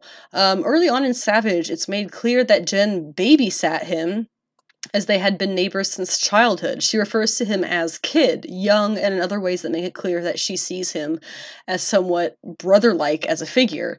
It's Zapper who then first discovers Jen's secret as She Hulk. They become somewhat romantically involved in Savage number 15 after he saves her and her friends in 14, after which she tells him, or rather, She Hulk tells him that she loves him. Since he knows of her secret identity, she usually remains as She Hulk in front of him. In fact, she prefers it. It turns out before too long that She Hulk loves Zapper and Jen loves Richard Rory. Interestingly, Zapper later becomes a doctor of blood disease himself. Now, Richard Rory, he is known as Man Thing from the comics. He plops into Savage starting with the seventh issue and has a brief relationship with Jen after they immediately hit it off. When he first arrives, he's on a lucky streak and manages to save She Hulk from per- the pursuing cops and then meets Jen, who claims the Hulk went away. Their arc together involves Rich being sold a weird plot of land in the Florida Everglades where he where the locals call it the hacienda. There they gas Jen and claim and calm her out of the She-Hulk form. He returns in Savage 13 and makes Zapper jealous by having to move in with Jen after selling his defunct radio station and lives with her for a time until a big argument with Zapper drives him off in Savage 17. He later returns at the end of the series to support Jen once again. John Jameson first comes into the She Hulk story in Savage 13 when he's contacted by Richard Rory, a once fleeing of Jen's. It turns out that he's sub miniaturized, living on a single pearl of one of Jen's necklaces from her mother. They then finally meet in Savage number 14. They elope together in She Hulk Volume 2, number 9 to Las Vegas because of Star Fox. But not on John's side, he really does love Jen, but Jen didn't, so they got annulled. It's actually quite sad. Uh, speaking of Star Fox, they first properly meet when he comes to join the Avengers in Avengers 231, joining in 232. She Hulk propositions him and he stays the night in Avengers 234. In She Hulk number 6 of her own series, I believe it's volume two, number six. Star Fox, Star Fox is put on trial for seducing a married woman against her will with his powers, aka rape. It becomes a little bit ambiguous at that point if Star Fox had used his powers on her that first time they met, leading to them boning that very night. He claims he didn't, but the whole issue with his powers is that he can't really turn it off, and that's where the power and where does the power end and the real human charm start? It's very complicated, and there really isn't a solid answer answer for it. As for Luke Cage, he and Jen went on one date, but honestly decided that it would work better with them as friends and teammates. Now, Wyatt Wingfoot, I have the most to say about because he's my favorite love interest of hers. He was created by Stan Lee and Jack Kirby in Fantastic Four number 50 in 1966, inspired by Olympic gym Olympic athlete Jim Thorpe, who was a member of the indigenous Sac and Fox Nation. His abilities, according to the official Marvel handbook, it says Wyatt Wingfoot is a formidable hand-to-hand combat combatant with considerable athletic skill. He is a brilliant tracker and skilled at training animals. Wyatt Wingfoot is a fine horseman and motorcyclist and a skilled marksman. He really has no superhuman powers. He's just a superb athlete, highly skilled tracker, animal trainer, horseman, motorcyclist, dancer, and marksman. Um, after, as for his relationship with Jen Walters, let's see, after Chief Silent Fox, had been dead for several months, the, Ki- the Keewazi Council of Elders was about to make Wyatt Wingfoot the tribe's new chief. However, the coming of Terminus to destroy the Earth and enslave humanity reminded Wyatt of his love for adventure, so he chose to decline the title of chief of his tribe, at least for the foreseeable future. Spending more time with the Fantastic Four, Wyatt grew close with their newest member, She Hulk, who was replacing uh, the thing at the time, and eventually the two started dating in Fantastic Four 278. Um, and then we have the events of the She Hulk ceremony series, where She Hulk wants to have a kid with Wyatt and they decide to get married, and then they go on this great adventure, and it ends with them uh, not being in a relationship, but parting on good terms, with Wyatt staying behind to support his tribe. Never apart from She Hulk for very long, Wingfoot occasionally appeared by her side, and they rekindled their intimate ro- relationship over the holidays when She Hulk stopped to visit Wyatt on their on her way to visit her father in Sensational Number 36. A few weeks later, Wyatt returned to New York with her to attend some business in the city and stayed with her for some time in her apartment. For a time, Wyatt accompanied her in various adventures. Eventually, however, he felt the pull of responsibility and informed She Hulk that he had to return home that he was in fact leaving that night to return to his role as chief. She understood, and in a fourth wall break, it turned out that her comic had been cancelled anyway, so in the end, they were all removed from the page and packed away in issue 60. In spite of their separation, Wyatt continued occasionally reconnecting not just with She Hulk, both platonically and romantically, but with friends at the Fantastic Four as well, especially Johnny Storm. He participated in an archaeology dig near his reservation with both She Hulk and Johnny, joined them while the Fantastic Four was active and partnered with the Fantastic Four at least once more when his tribe was once again in danger, among other meetings. He continued his on and off again romance and friendship with She Hulk throughout the years, going on multiple dates with her, although ultimately their relationship did not continue and they grew apart, their once passionate romance evolving into a thing of the past, official in Mariko Tamaki's Hulk Volume 4. Things, I believe that was issue 11. Still considered a good friend of the Fantastic Four, Wyatt seemingly roomed with Johnny Storm once more, attended Benjamin Grimm's bachelor party, and was present at the fairly private wedding of Ben Grimm and Alicia Masters. And fun fun fact about Wyatt is that he became the only other character, technically, in Sensational She-Hulk to be aware that he was a fictional character in a comic book the way that She-Hulk was aware. Uh, now, Juggernaut had a brief thing with She Hulk. Technically, uh, she denied it for a long time, but then it was shown in Uncanny X Men 435 and later revealed as an alternate reality version of her in She Hulk Volume 4, number 21. Uh, she has the brief relationship with Thor uh, in Jason Aaron's Avengers, but she became concerned that he liked that he liked her just for her Hulk form, uh, not for Jen uh, that kind of got worked out, and then they just kind of this kind of just stopped dating. I don't really know what happened with that one, to be honest. Uh, Hercules was a longtime crush of hers, but then she decided that he is too much of a lug, but she still slept with him in volume four, number 30. And finally, Jack of Hearts. Uh, they flirted back in the day, never really had a thing, but now that he's back, he is shacked up with her out of just need, honestly, so that's not really a romance thing at all. Now let's talk enemies. We have to start with Nick Trask, her first her first enemy and the antagonist of the first story arc and most of the Savage She-Hulk series. In Savage, she was also the reason for her mother's death and for her father pulling away. Dennis Buck Bukowski first appears in Savage She Hulk number two. He's a rival at her law firm. He's sexist, immature, cocky, misogynist, etc. He acts like a ladies' man, but deep down has a great jealousy of real ladies' men like Tony Stark. He's taken down a notch when he realizes that the death of Jill's best of Jen's best friend Jill was actually his own fault, not the She Hulk's. Ultima first makes her appearance in Savage She-Hulk number 9. She's the daughter of the Word, aka Jack Wordman, a man who is an antagonist in her first appearance and who can apparently make anything happen with the choice of the right words. Ultima is apparently his greatest achievement, having been able to raise her with his beliefs, making her into a superhuman.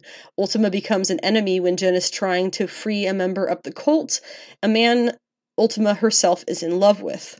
Ultima is, spo- is a spoiled woman who grew up a spoiled girl, so she becomes jealous, demanding Walter's pay. They first fight at her father's compound, then in the courthouse bathroom when Jen's transition shifts uh, transition shift forces her to run out of the court mid session. She saves her desired lover, Randy, but her spine is broken in the process, and her father retires his colt to care for her. Titania's first appearance is Secret Wars number three, when Doom gives her power, and her first battle with She Hulk is Secret Wars number seven. She is one of the most persistent and consistent enemies that Jen has through the, her entire years, and these days the two have kind of sort of come to terms with one another. Hawkeye, I put in the, in the enemies section for good reason. They never really got along from the start. I saw this one article talking about, oh, they're they're like brother and sister because they really care for each other so much. No, they just seem to hate each other. That's there doesn't seem to be any brother and sister thing. They just hate each other. Um, in the issue where they become Avengers, Hawkeye pulls up in a cab and is cut off by a pink Cadillac, which is She Hulk. When he gets out, they groan when they see each other as the new, other new member. Their not so friendly rivalry continues uh, throughout their time on the team together. He even calls her weak. Um, he calls She Hulk Greeny, and she calls Hawkeye Robin Hood. It really doesn't help also that years down the line, he kills Bruce Banner with a special arrow, which granted was at Banner's request technically, and Jen has to be told about it after a not near death, but actual death experience against Thanos. Thunderbolt Ross, aka Red Hulk, uh, was first battled Jen in King Size Hulk number 1, 2008. Thanos technically kills She Hulk in Civil War 2, number 1. Uh, she's brought back in issue number 4. Gemini is a pair of twin heroes, Reason and Rage, who appear in Savage number 12 as two super selves in one. They have a host body that they share when together and a weird Lego looking face. They're hired by the mother of a murdered girl in the Morbius trial that she won, who wants Jen to be punished.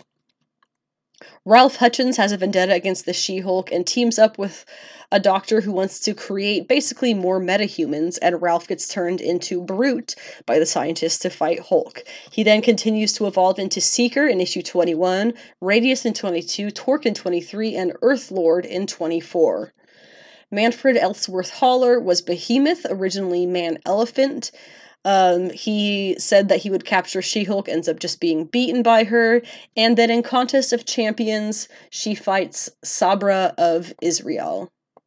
Now let's go over Jen's team affiliations. Obviously, starting off with the Avengers, um, she joins the team in issue 221 alongside frenemy Hawkeye. This was July 1982, written by Jim Shooter. Her time on the Avengers solidified her fun loving but bullshit refusing attitude. It was also the start of openly sexualizing her character in the second issue of the team, having her totally undressed for a fight in her bra and panties. This likely continued contributed to her becoming written like a bit of a bimbo for much of her time during the Avengers, just like many other female superheroes. Of course, this means that she's abandoned her time as a lawyer during this period as well.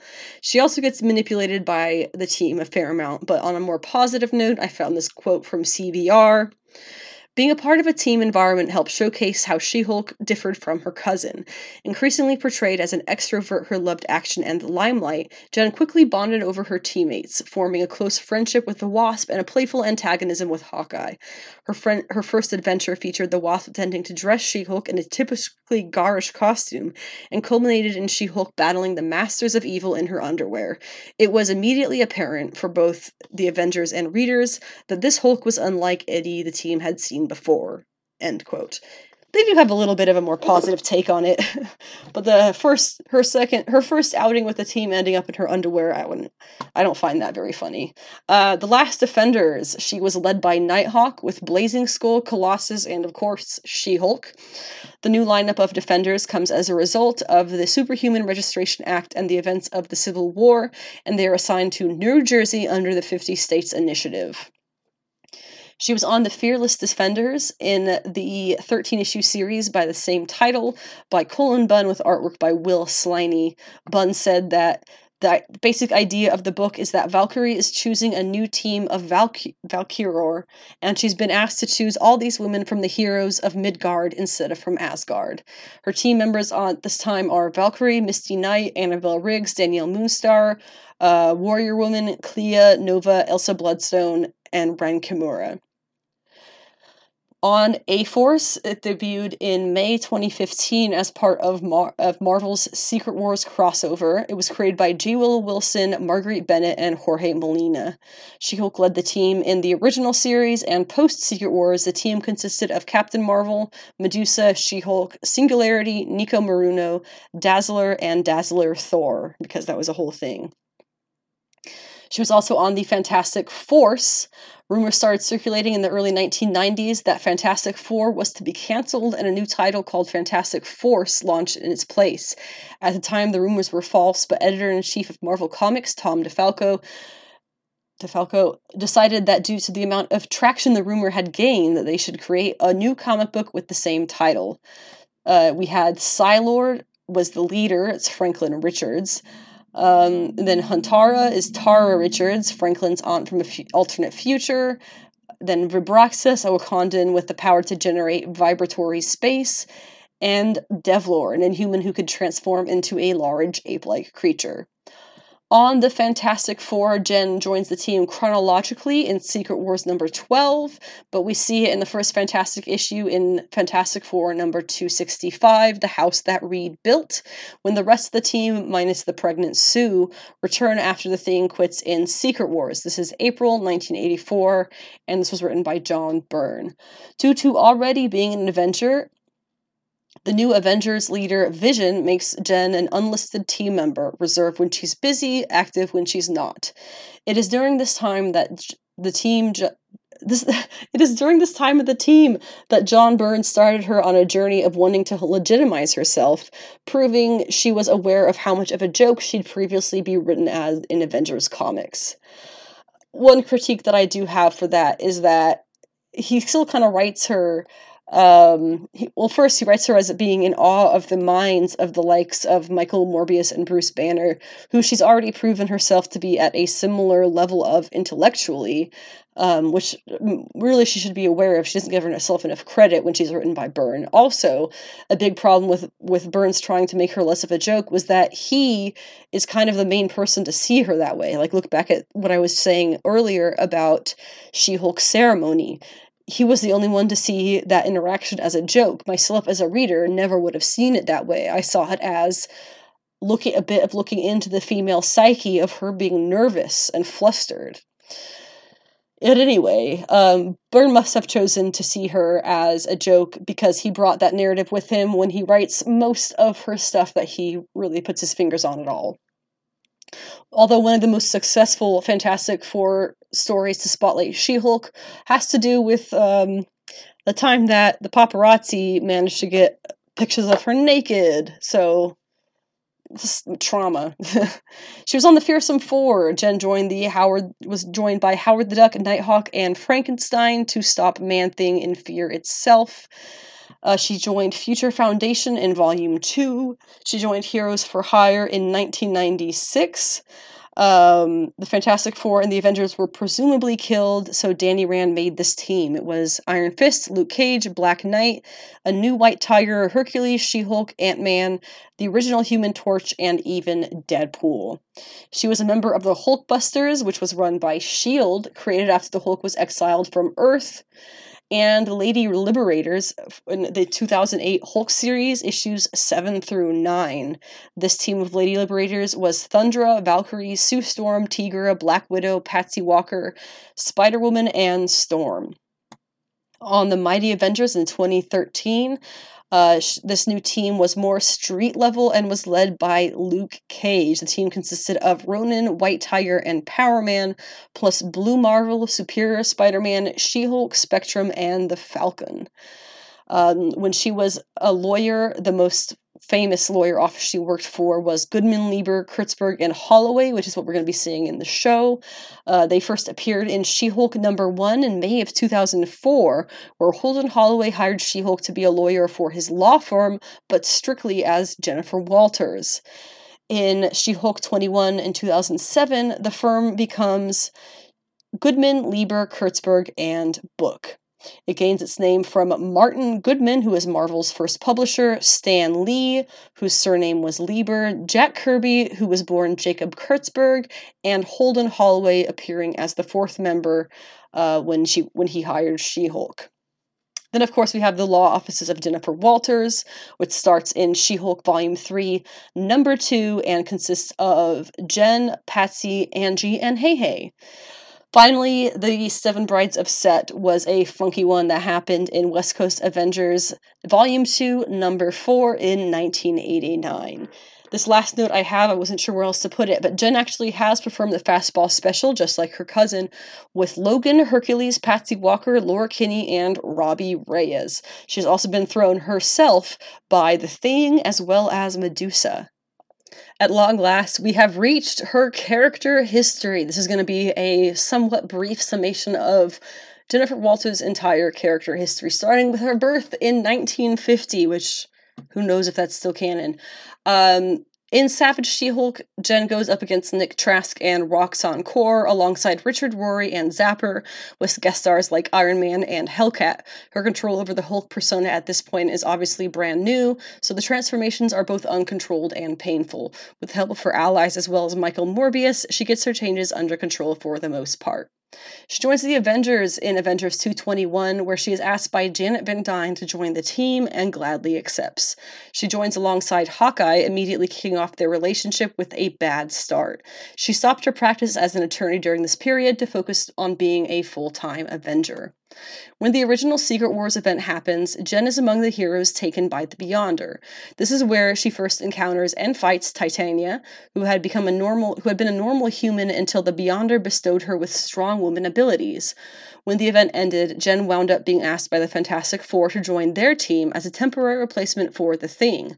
In her time on that team, she meets Wyatt Wingfoot, longtime friend and ally of the Fantastic Four, and begins their historic on again, off again romance.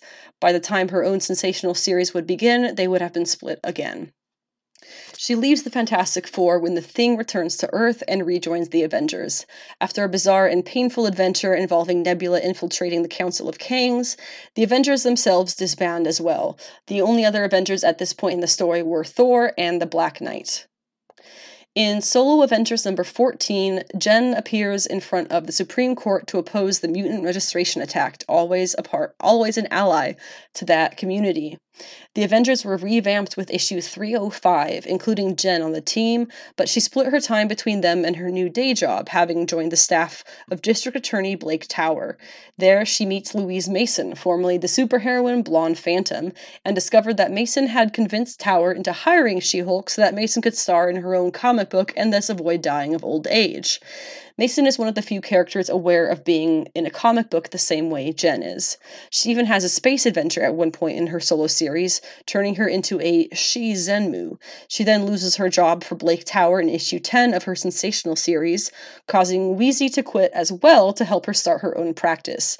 Jen first becomes her Grey Hulk version of herself when she and Howard the Duck have an encounter in the Baloneyverse, another truly bizarre adventure made almost entirely out of food puns. When she is soon after imprisoned in space, aliens of the space race Ovioids teach Jen how to use mental powers, which allow her to reach out to Louise for help. Unfortunately, her gamma powers interfere with the process, causing her and Weezi t- entirely to switch bodies. In the end of these events over Sensational She Hulk 45 and 46, it turns out they cannot switch back due to similar gamma interference issues, forcing them to go on to the Fantastic Four and Reed Richards for help. Reed realized the problem was that Louise was unconsciously unwilling to give up her new form. After a series of attacks, though, the transfer was successful and everyone was back in their regular bodies. Towards the end of the sensational run, She Hulk was attacked by a robot called Warzone, who infected her with a toxin that began removing her powers. She searched for the help of her old buddy Zapper, now a hematologist, but was killed by another villain, Rumbler, in LA due to her weakened state. Fortunately, Zapper was able to help and brought her back to life with an infusion of gamma rays. It it turned out Zapper's father in law was in charge of sicking Warzone on Jen in the hopes that she would die and Zapper would forget about her. That obviously didn't work out, and the story ends with Jen in fact losing her powers, but then being given them again through a similar process to the original happening. Jen rejoins the Avengers after the events of Heroes Reborn in the 90s while also still performing her law career, rejoining the DA's office and assisting the, de- the defenders in the Order series. This was also around the time of Dan Slott's first She Hulk series. On a mission in South Dakota with the Avengers, Jen is wounded, and Jack of Hearts unintentionally absorbs her gamma radiation, almost killing her and forcing a brutal Hulk form to come out to save her, so to say. She then disappears for a number of weeks. The search for Jennifer Walters takes place on Avengers Volume 3, issues 72 through 76. The Avengers search for the rampaging She Hulk, finding that she had destroyed a town in Idaho in an attempt to flee from Wanda. The Avengers wind up bringing out Banner's Hulk to try and subdue her, but the only thing that does stop her rampage is Jack of Hearts basically letting loose and exploding all over the place, absorbing the radiation and reverting her back to her standard She Hulk form. And yes, Jen is in a bra and thong during this whole fight sequence sequence. Moving on from those events were hard for Jen as she dealt with the guilt of all the destruction she caused during her rampage. Plus, she was again accused of influencing the jury in her favor in one of her cases, causing Tower to let her go one more time. While drinking away her sorrows, she meets Holden Holloway, who hires her as a lawyer for the superhero law division superhuman law division of the New York firm of Goodman, Lieber, Kurtzberg, and Holloway, under the condition that she would be Jennifer Walters working for them, not She Hulk. To prevent people from hurting her in her human form, Scarlet Witch cast a spell that rendered anyone from intending to harm She Hulk capable of recognizing her as Jennifer Walters. Jen continues to practice law, getting more comfortable at being both Jen and She Hulk. She also realizes her strength as She Hulk is dependent on her strength as Walters and starts to work out in her human form. Thus, she exponentially increases her powers as She Hulk. The spell that Wanda put on Jen to keep her identity a secret is removed immediately when the superhero Superhuman Registration Act is passed, thanks to one Doctor Strange. The spell had started causing issues with Jen's ability to transform, and removing it seemed to fix those problems. Around the same time, Jen suddenly and inexplicably elopes with John Jameson, who you may know as an astronaut slash the man wolf, in Las Vegas, later revealed to have been the effects of the superhuman Eros, which were subsequently removed, and the two were annulled to the heartbreak of Jameson, who really did love Jen. During the events of Civil War and the passage of the Superhero Registration Act, Jen firmly stands on the side of Iron Man Tony Stark and registers herself as a hero. She's actually more or less forced to work for S.H.I.E.L.D. for a short time in this period, as well as part of the Hulkbusters team. But as an attorney, she assists heroes and villains on both sides of the fight. She even goes after go as far as to file a lawsuit against Peter Parker against her then father-in-law, J. Jonah Jameson, which is actually her way of trying to keep the case tied up in courts indefinitely instead of moving forward and causing more issues for either character. Tony Stark injects Jen with Spin Tech, S P I N, which inhibits her powers and knocks her out while turning her back into her human form. This is a huge breach of trust, very obviously, and really pisses Jen off, and she informs Stark that he's miscalculated. She Hulk would have just pummeled him, but Jennifer Walters has the ability to destroy him. This is when she first runs into Amadeus Cho, a young genius looking for allies of the Hulk. They agree to work together, and after work together after both learning about the Illuminati sending Bruce's Hulk into space in secret. Her powers are restored, restored temporarily by Cho and then again by Stark to help evacuate the city. Upon the return of the Hulk, Jen has to take up with the other heroes to defend humanity against her cousin. After his beating, Tony tried to turn her powers off again, but Reed Richards removed the nanobots from her system so she was herself again out of Tony's control. Just after, Jen is taken away by the Living Tribunal, the three in one of the Marvel Universe, to defend her entire reality against its replacement by the Ultimate Universe. The title she has at this point is Magistrati. Jen has an epic discourse to defend their continued existence and eventually did succeed in saving all inhabitants from erasure. However, she chose not to stay and work for the tribunal after that. In She Hulk Volume 2, number 38, it is revealed that rival co worker Mallory Book is now in charge of the FWE, Fourth Wall Enterprises, which aims to destroy the She Hulk and her reputation. Through some tricky events via Mallory, Jens end up disbarred after attacking a murderer she had previously defended. It all ended up being a trick, but still, consequences had to be had. Jen's life after disbarment took an entirely new turn. Bounty hunter, working freelance for Freeman Bonding Incorporated, which is actually a subsidiary subsidiary of GLK&H as a bail enforcement agent. In all reality, it makes total sense for someone with her experience and physicality. As a bounty hunter, she meets and becomes allies with Jazinda, the Skrull daughter of Kl'rt, the Super Skrull, not to be confused with Khn'nr, who believed himself to be Mar-Vell. They're a great team because Jazinda sneaks around as Jen Walters, then gets backup from She-Hulk when no one expects it because Jen is right there. We first see them together in She-Hulk Volume 2, number 23, after seeing Jen and She-Hulk separate in the issue before.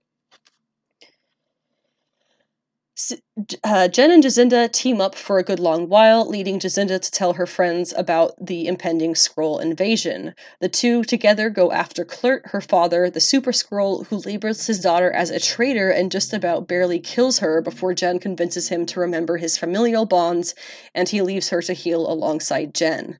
When Mallory Book brings Jen back into the office officially, Jazz informs Jen that she's been captured by the government as a Skrull, and Jen takes a team of women to save her. In a flashback moment, or you got a flashback a moment to the 2008 series, Hulk series with its premiering of Red Hulk, aka Thunderbolt Ross. He went a little bit berserk, as Hulks do, and Jen got a team of women together to try and take him out. It's honestly a totally sexy series of battle art pages by Frank Cho when he was still trying to prove himself, and the art is stunningly beautiful. The women in question were She Hulk, Valkyrie, Black Widow, Medusa, Scarlet Witch, Wasp, um, Storm, Tigra, or Tigra, Hellcat. Actually, did some twice here. Spider Woman, Thundra, and the Invisible Woman. I wrote Valkyrie twice. Um, what a team! Stupendous. But anyway, uh, back to where we are now, about a year of comics publishing later in 2009. Now the Lady Liberators make a mighty return to save Jazinda, taken in by government agents. Specifically, specifically, this time it was Thundra, the Invisible Woman, and Valkyrie. The power of their friendship is so strong that it leads Mallory to quitting her position at FWE. During an incursion from Earth 8009, we meet Lyra, the daughter of Thundra and Bruce, niece to Jen. She comes from a future apocalyptic reality, and after fighting Jen in this one, is taken to Norman Osborn's Avengers. The Dark Avengers, as they were. Ignoring some weird breeding fetish stuff the writer put in, it is a fun intro to her character. And in the end, Lyra becomes an agent of armor, kind of like an agent of S.H.I.E.L.D. While searching for the true identity of the Red Hulk, Jen slash She Hulk is captured and held in stasis by Intelligentsia, who works for Red Hulk, basically. Lyra is the first to notice that she's missing and joins the Intelligentsia funded Frightful Four team as a double agent to get insight. She discovers Jen, and during the rescue, they spend a good deal of time, deal of time bonding and filling each other in on one another's lives. Red She-Hulk ends, ends up challenging them, and they eventually join in defeating the horde of Red Hulks in DC. After all this, Jen lets Lyra move in with her in New York for a while, and Jen even tries to have a romance with Wyatt Wingfoot again. Incredible Hulk 612 finds Jen adventuring with Betty Ross, Bruce, Skaar, Korg, and Rick Jones. During Fear itself, Jen joins the team of Howard the Duck, Nighthawk, and the Frankenstein monster to take on the Man Thing. Before the thing goes off with the Fantastic Four on another Universal adventure, he invites She-Hulk back as one of their replacements, adding to her adding her to the Future Foundation team alongside several other members. She remained a team member um, even after the news of the original team's supposed deaths, and again reunited with Wyatt Wingfoot, as well as working for Payne and Luckberg LLP. Now we're at the start of the Soule Run, and if you're keeping up chronologically. When the original team returned alive, Jen took Luke Cage up on his offer to join his Mighty Avengers team for a bit. Neither job lasted long, as Payne and Luckberg soon revealed they'd only hired her for her superhero status, and she leaves the company. After winning a case solo for a wealthy client, Jen was able to start her own law firm completely alongside friend and fellow hero Patsy Walker, aka Hellcat, and office assistant slash paralegal Angie Huang and her monkey Hey Hey. Thus began the law offices of Jennifer Jen rejoins the Avengers around this time, leaving her to side with them in their conflict with the X Men. She fights alongside Moon Knight and the Falcon, which ends up being a disaster, and thankfully the X Men just send them home with their tails between their respective legs. By the end of this event, though, She Hulk was on the winning side, the Avengers. When the cosmic entity Singularity shows up in their reality, having come from Battleworld technically, she first approaches She Hulk, then Medusa of the Inhumans. They gather a small group of female compatriots to fight an entity called Antimatter, but Alison Blaire, a depowered Dazzler, is killed in the battle, leading Singularity to try and fight Antimatter alone. She Hulk and Carol Danvers are among the group to save her and finally defeat Antimatter, and after another adventure on Astoria, Oregon, they get their team main a Force and their leader, the She Hulk. When the Inhuman called Ulysses predicts Thanos' arrival on Earth, Captain Marvel thinks using this knowledge to stop him before he gets a chance is the right way to go. She ends up bringing her Ultimates team plus the A Force, including Jen as She Hulk, to intercept him. But he is Thanos, so it backfires, ending up with Rhodey getting a hole blasted in his chest and Jen mortally wounded. She winds up in a coma briefly, and before She Hulk goes into cardiac arrest at the hospital later, she tells Captain Marvel to fight for the future. She then dies to be revived by the Green Door.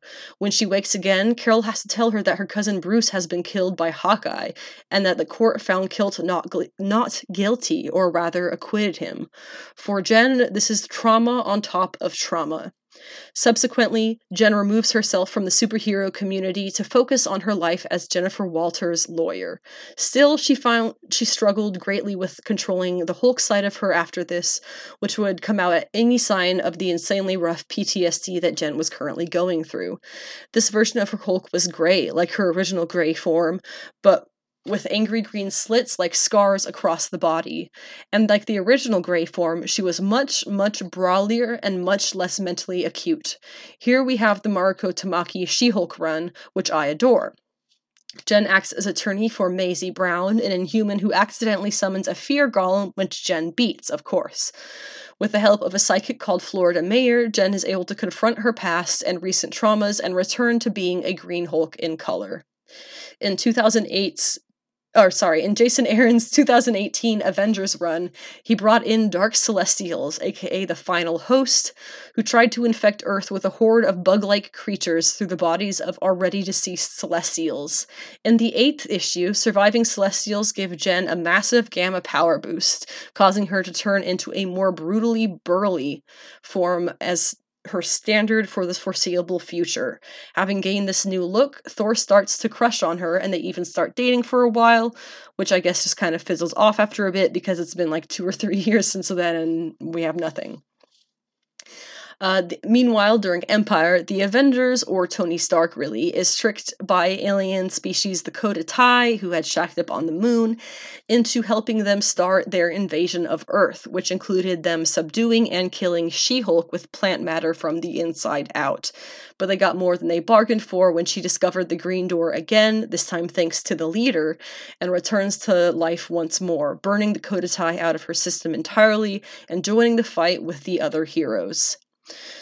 Later, the Winter Guard captures She Hulk and tortures the ever living fuck out of her until she literally turns into a savage Red Hulk.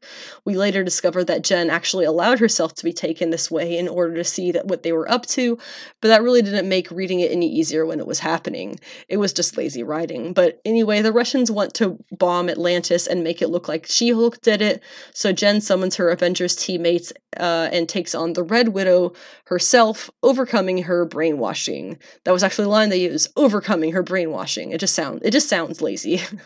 the bomb goes off anyway though, forcing Jen to absorb all its megatons of radiation. She makes it back to Avengers Mansion in time to release the radiation safely, fizzing down to her classic sensational look once again. And now, Jen has rejoined the legal force after getting a job with her former rival Mallory Book, as long as she, quote, keeps the superhero stuff out of it. But with a cape back in the legal system, there are all too many caped clients looking for representation, and the now deceased, well, the and the once deceased Jack of Hearts has made a mysterious return as well. And maybe my favorite part, she's back in Janet's apartment and has made good with Titania. Titania, oh my god. The power of female friendship persists. Now, I would like to cover some things that I'm going to call personal notes that I noticed and just wanted to note uh, while I was making this special. First, I did find a wild amount of sexism in articles speaking on Jen and her Hulk persona, especially from male comic readers who you very much get the vibe are pushing so hard for accuracy to the original works that they're sacrificing Jen's own respectability while they do it, ignoring the development that she's had over the years. And for the older articles, they seem to have very little imagination when it comes to any potential future for her character in the growing MCU. I imagine they're eating their words now. Honestly, they're more likely doubling down. Um, I also have an article on my blog that I would like to point out. Um, I'll have it linked below. It's called like the Marvel superheroines taking back their powers or something like that. But I'd like to mention it here, just a quote from it. It says, As I get older, I start to see in myself some of the characteristics Jennifer Walters sought to rid herself of by becoming this new version of She Hulk in the comics. In a world run by men, where women are supposed to fit certain roles by being anything being anything other than what any everyone wants else being anything other than what everyone else wants you to be, can make you feel like less of a woman. Not pretty enough, not fit enough, not smart enough, too smart, too loud, too quiet, too happy, too angry. Personally, I don't fear the judgment of others. I fear the actions they take based upon those judgments. Always feeling the need to explain your actions and motivations, like the world is expecting you to tr- to be trying to get away from something instead of just living your life. No one would dare expect these things of Jennifer Walters' She Hulk now. Um, there was also an interesting point in her history after Civil War. Um, some articles noted Jen realizes that she herself is addicted to being She Hulk. Mallory forces her to admit that she had a long list of sexual partners as She Hulk this is to me really brings up the personality change that Jen goes through when she goes from Jen to She Hulk, and not just a physical change. Um, in She Hulk Volume 2, number 30, it says She Hulk then broke her personal vow to refrain from playing p- sexual pinball by sleeping with Hercules. on the one hand, yes, being hot feels great. Knowing you're wanted, knowing you look good, it can be a bit of a drug in itself. That's where the whole feeling yourself vibe comes from. So, yes, of course, She Hulk is a bit of a sex nut, especially when compared to Jen. But like most pleasures, sex can be considered a drug due to the pleasures our brain gives us during sex. So, her kind of taking a second to realize that she is a bit of a sex addict is significant, in my opinion. And honestly, I'm pretty sad that it hasn't been expanded upon. A lot of the biggest critiques uh, from the Slott and Byrne eras is what a sexy plaything she is, and maybe kind of saying she, as She Hulk specifically, is a sex addict, kind of really super fits her characterization in that sense. This next point, I want to talk about uh, what I'm calling the muscle mommy renaissance and how um, I, it really seems that there has been a lot more of, of like um, like what is it that gay lady Dimitrescu or whatever? I don't know how to say it, but um, she's a very large, scary woman, and it seems to be very popular now that the larger women are becoming more popular. That could just be society being louder about that kind of thing. Who knows? Uh, there's also the joke about um, you know, male fantasy characters versus female fantasy characters. Male characters are always big and bulky, made to look like male power fantasies. Female characters are always petite and curvy, like a, a human cosplaying the male version. They're meant to look like male fantasies of a female. This goes along with the jokes about fictional characters and costuming, where the female version is usually more revealing than the male version. And saying things like Conan and Hulk being shirtless doesn't quite work because, again, those are designed to look like male power fantasies, while the women are also designed to look like male fantasy items. If you were going to make it equal, put Bruce's Hulk in a turtleneck or in sleeveless leotard the same way Jen is, or just put Jen in shorts.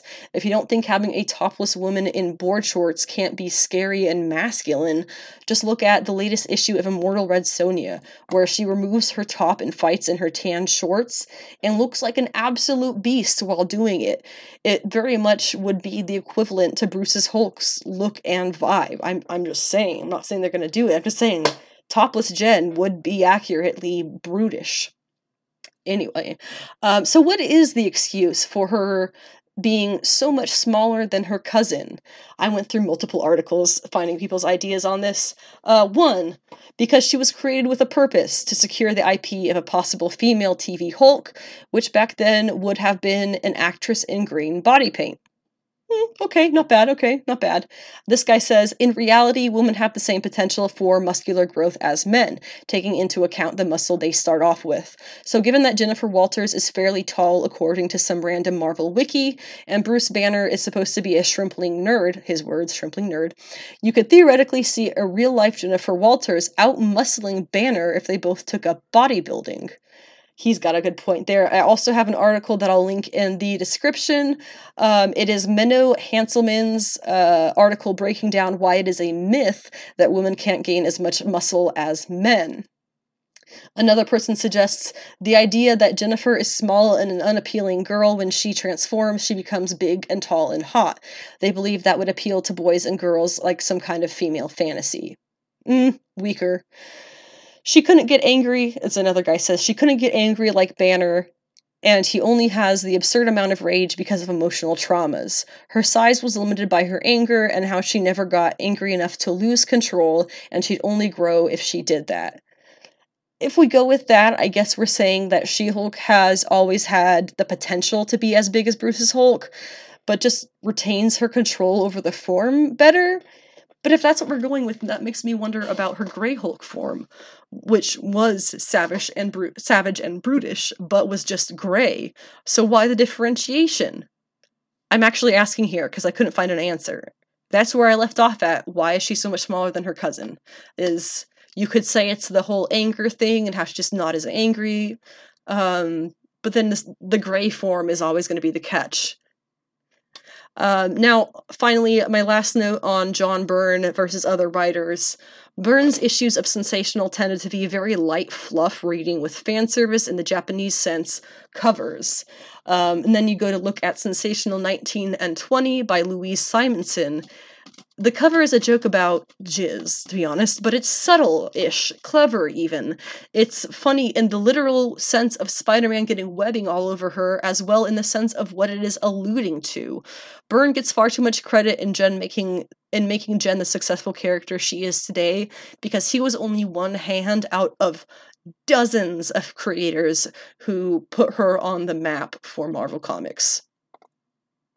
And that leaves us with predictions for the She Hulk show. Now, um, Marvel previously wanted to do a She Hulk movie starring Brigitte Nielsen, who had previously filmed a movie for Marvel Comics and MGM's Their Red Sonja, and they felt she was the best candidate for the role. Not finding success in the US investors, Marvel took photos to pitch the idea overseas to find little interest there as well. Alas, the only real interest found in the comic book readers who discovered the photos uh, printed in magazines at the time. Another live action She Hulk project was developed in 1990 with volleyball, volleyball, volleyball player Gabrielle Reece starring as Jennifer Walters, with Bill Bixby repri- reprising his role as the Incredible Hulk. A series pilot was never filmed, however, the plans were eventually cancelled. Now, finally, however many years later, She Hulk is finally getting the show she was somewhat technically created for.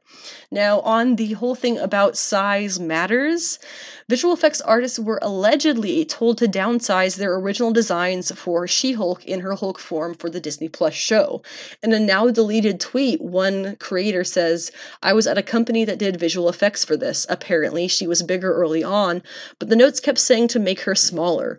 We always roll our eyes like we did on Sonic, but at the end of the day, artists gotta follow orders.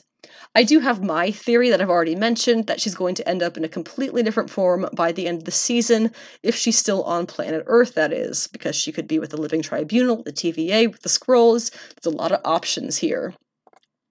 So let's talk about the first episode. And again, this is going to be the the clip that I had in my regular podcast episode. I'm just going to add here. Let's talk episode one of She Hulk Attorney at Law. This episode premiered on Disney Plus on Thursday, the 18th. It was 38 minutes long and it was titled A Normal Amount of Rage.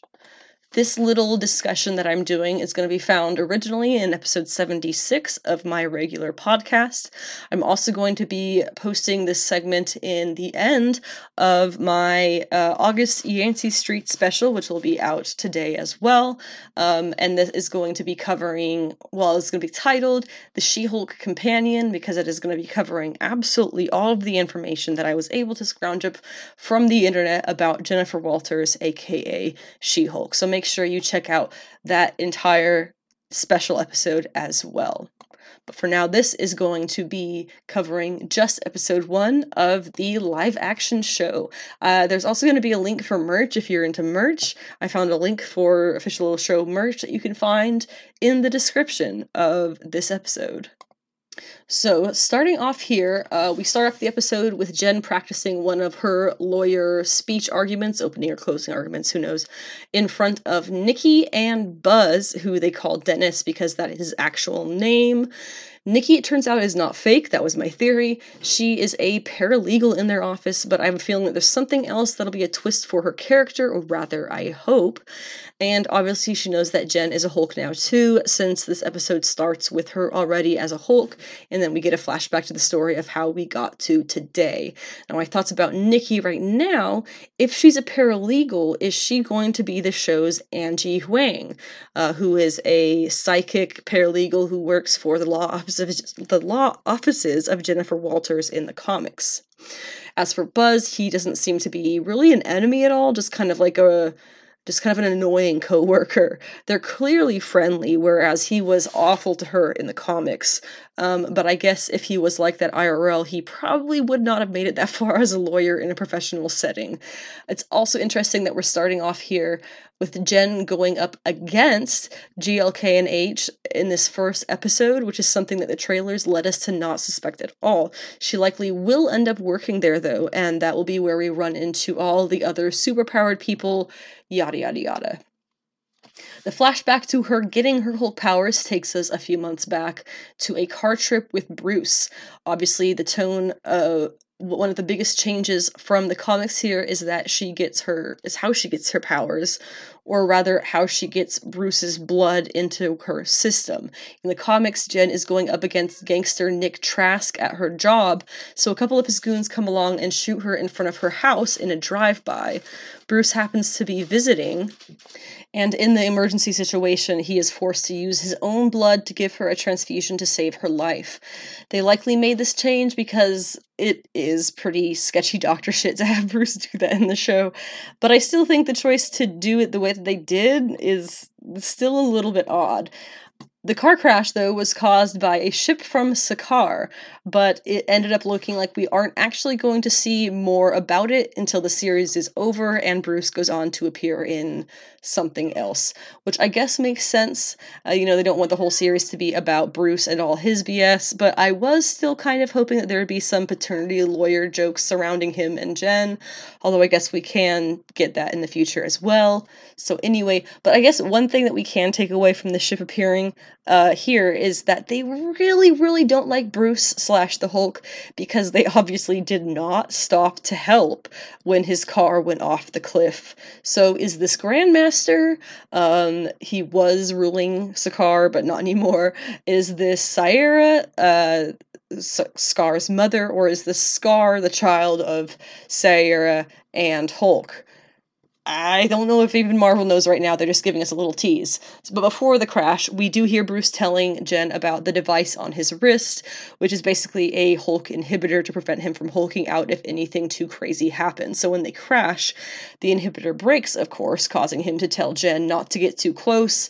When she comes over to help him out of the wreckage, she cuts her arm, his blood gets on hers, she transforms. Next thing you know, she wakes up in a forest in the middle of the night. Dazed and confused, she finds a honky bar and goes to get cleaned up in the bathroom. There are some girls out for a party who stumble into the bathroom and see her. And there's really a quite touching scene about women supporting women as they go in on her for a total cleanup makeover. Is it cliche? A bit. Cheesy? A bit. Freaking enjoyable? Completely. And it does make sense. Uh, it, it's sadly realistic when the next scene is her trying, Jen trying to get her bearings outside the bar, and then she is catcalled and creeped on by a trio of dudes who are, of course, much larger than her. They must have told one of these guys to project real, you know, molestation vibes because he wasn't even smiling. He was just like leering true stalker stuff. But anyway, um, they won't leave her alone, so of course the Hulk comes out of her, and unfortunately, before she can kick their asses, uh, she is taken out cold by Bruce's Hulk. This next time she wakes up, by contrast, she is in paradise, or Mexico specifically, at a base Tony left to Bruce. It is the same base that he used to change himself into Smart Hulk for the first time. Jen takes a moment to wander through the house before discovering her cousin in the basement, where there's a whole lab set up, uh, and Smart Hulk is down there himself as well. Notably, we do see a partially destroyed Iron Man mask as Jen goes throughout the bungalow, making it pretty clear whose house this was originally. Jen talks to Smart Hulk, as he calls himself, and we find that apparently both Jen's parents are still alive. This is super noteworthy because from the comics, the death of Jen's mother at the hand of Nick Trask agents is a major turning point in not only her life, but that of her father, Sheriff Walters. Now, I do have to pause here and add that they changed this continuity to say that she died in a drunk driving accident during the end arc of Sensational She Hulk, but I like to think that both can be true. Uh, the driver was a drunk Trask agent, you know. Uh, so Jen's father ended up turning to his work as a policeman, Jen to her studies, uh, narrowly avoiding a deep depression by becoming the best at her schooling, and her and her father's relationship became extremely strained, made things very complicated when Jen became a Hulk. So I find it quite interesting now that they're both alive in this current timeline of the show. It does maybe think that Marvel is saving them to use in a probably sad arc later on. Now, as Bruce explains to Jen what happened over the last day or so, he tells her that while she got a lethal dose of gamma radiation, she isn't dying because the two of them share, I got this quoted, share a rare combination of genetic factors, is what he says, that allow them to synth- synthesize the gamma radiation into, again, quote, something else, which I guess is like power or something. Um, but with Jen's blood, though, it seems to be a little bit different. The way her body synthesizes gamma, Bruce used it to heal his gauntlet frimed arm completely, and it helped him get back to his full Smart Hulk persona again. He also makes a show of incinerating her blood samples, which I can't help but feel is foreshadowing to someone getting a hold of either her or Bruce's blood and doing something nefarious with it later on. Maybe that's how we get the leader, who knows? He does tell Jen that she can't use a device like the one that he had and broke because it was a prototype tuned to him specifically, so that's a no go. Instead, he's going to train her himself. He thinks. He also thinks that it's going to take 15 years, no joke. Uh, but thankfully, Jen is not like him. They start the training with the spinny blades that we saw from the trailers, and after she hulks out and destroys it, she breaks down the door in his Hulk proof chamber and just leaves. Bruce immediately thinks that she's about to go nuts and starts trying to calm her down like someone would have previously done with him at one point. But Jen is just Jen, leaving Bruce in shock. She seems to be herself in this persona, which again only leaves me to believe that we're going to find out she actually is very different as She Hulk versus as Jen Walters, or someone will mess with her and make her savage. I don't know, something. Still, Bruce needs to feed his need to teach people things and uh, be better than them at stuff, so he insists on doing some training with her still. Go training montage. We do get another mention of Sakaar when Bruce says uh, that one time that he was stuck in outer space for two years as the other guy, which is obviously referencing him being a gladiator on Sakaar. Uh, so another little tease there. Bruce continues to do pretty much everything he can to scare Jen out of going back to her normal life, including giving her a killer hangover, but Jen remains to be fine. She proves it to him again and again until she finally just lays it out for him. She's going back to her life. She isn't like him. She isn't going to be a superhero. Again, this is just more foreshadowing. We get a big hold flight, blah, blah, blah. Uh, they break the bar, they fix the bar. Jen goes home. Good. We are caught up now. So, back at the big case with Jen going against GKL, GKL, ooh, GKL and H. Jen doesn't even have to uh, doesn't even have a chance to properly start her statements to the jury before Titania comes busting through the walls. Possibly notably, Jen had just told us that one, the only ones who know uh, her secret are Bruce, her parents, us, and Nikki. So, not anyone else in this courtroom. But here, Titania comes busting in like she's looking for someone specific to fight. In a courtroom? With normal humans and an unrelated to her court case? This is clearly a setup. Jen gave or Nikki gave Jen a publicity stunt to play into. I can guarantee this. So yeah, Titania busts in. Nikki immediately and very enthusiastically goes to Jen to tell her to do her thing she does not hesitate in any of this. Of course, Jen does because this is a big deal. This is her big secret. There is no going back. Nikki knows that there isn't time to debate it because she hired Titania to fight a new tough lady, the She Hulk, and the She Hulk needs to show up. Also, in the trailer, Nikki says that Jen gets. Nikki gets Nikki says that she gets Jen the job at GLK and H. Um, and the H of that title is currently sitting in that courtroom watching all of this go down. So that's how Nikki gets her the job by outing her as She Hulk to everyone, basically. The fight is extremely brief, almost identical to their battle in Solo Avengers number 14, because surely Nikki sold Titania on all of this by making her think that she would win, no question. But she's out in seconds, just like Jen's new secret, or old secret, because it's not a secret anymore. and of course the post-credits scene which takes us uh, takes us back to the island on Mexico or whatever it is where Bruce has bored Jen so badly that she manages to get him to tell her who Steve Rogers' first was by faking being wasted Good job, Steve. We're proud of you.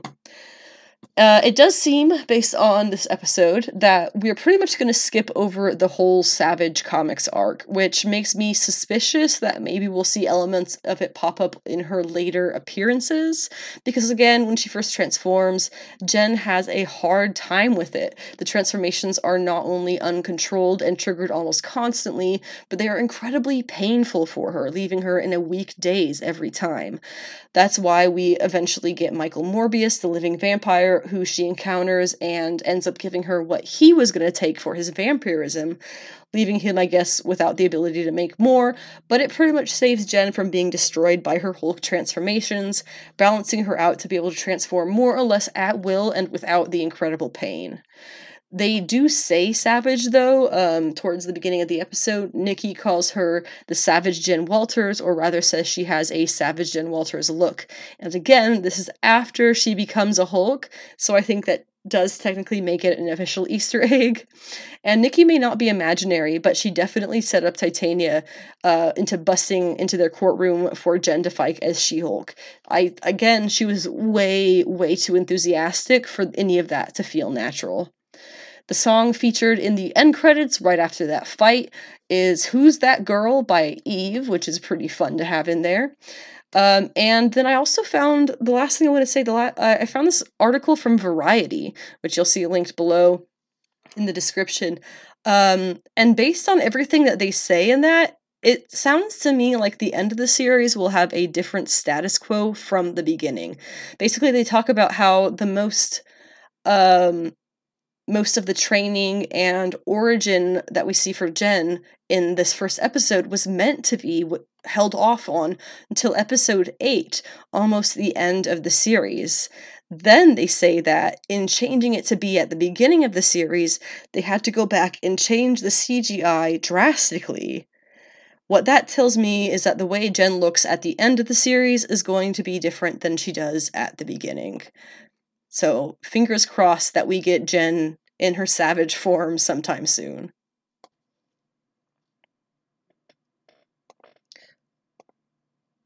Now that we've gotten all of that out of the way, who do we think is going to be introduced, or rather can be introduced to the She Hulk show from the comics?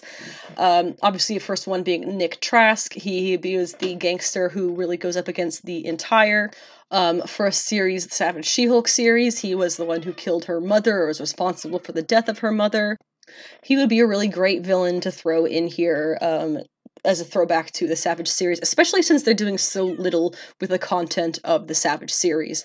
Amadeus Cho, aka Brawn, formerly Totally Awesome Hulk. We've already talked about the connections that he has with Jen from the comics. He's definitely up there and a member of the Hulk family. Louise Grant, also known as Blonde Phantom, she was a Golden Age comics heroine who had a pretty strong role in the sensational She Hulk series. We also know that Jen has a connection to the local, the can have a connection to the Loki series, I should say, through her comic connections to the TVA. In the comics, when she tries to warn another reality's version of Hawkeye about his future death, the TVA puts her on trial for it. She also has a connection um, to the Living Tribunal, her role as the magistrati for the tribunal. Obviously, that's something that they could potentially bring in. We've seen the tribunal very briefly a few times now. Jazinda the Skrull obviously could be another one. They are co bounty hunters together, and she is a Skrull with huge importance uh, in the secret invasion um, storyline, which is coming up as another Disney Plus show next spring. And then there's Angie Huang, who is the paralegal at the law office of Jennifer Walters, and I can't help but wonder if that is what Nikki's character is going to be a little bit based off of. Um, and she does have the monkey, uh, Hey Hey. We could also see a reappearance of Foggy Nelson or Karen Page from the Netflix Daredevil stuff. Obviously, since we already know Matt will be back as Daredevil at some point in this show.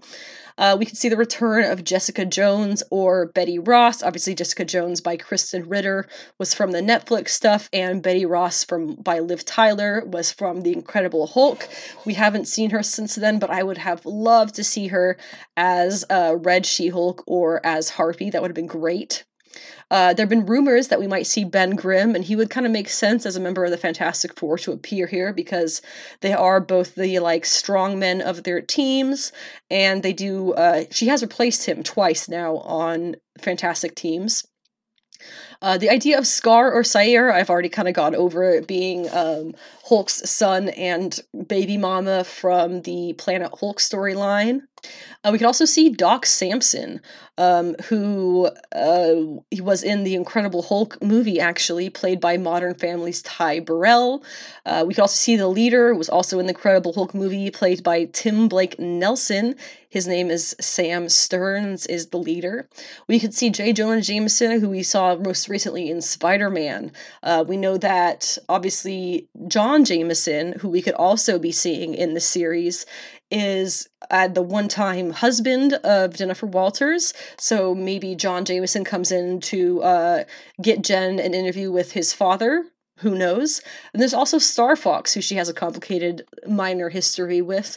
Um, and who we have also already seen played by Harry Styles in the MCU uh, in the Eternals movie. So again, another potential uh, character who could make an appearance here. Um, Absorbing Man is Titania's lover at various points in the comics. Uh, Greer Grant, aka Tigra, is an ally of Jen's through many teams across the years. Howard the Duck is always a fun one, of course, and is it possible we might see Morbius? Could it be Morbin time? I can't believe I just said that. Um, but that wraps up this special. Those are all the things that I have to. I mean, there's tons more characters who could be introduced from the comics, let's be honest.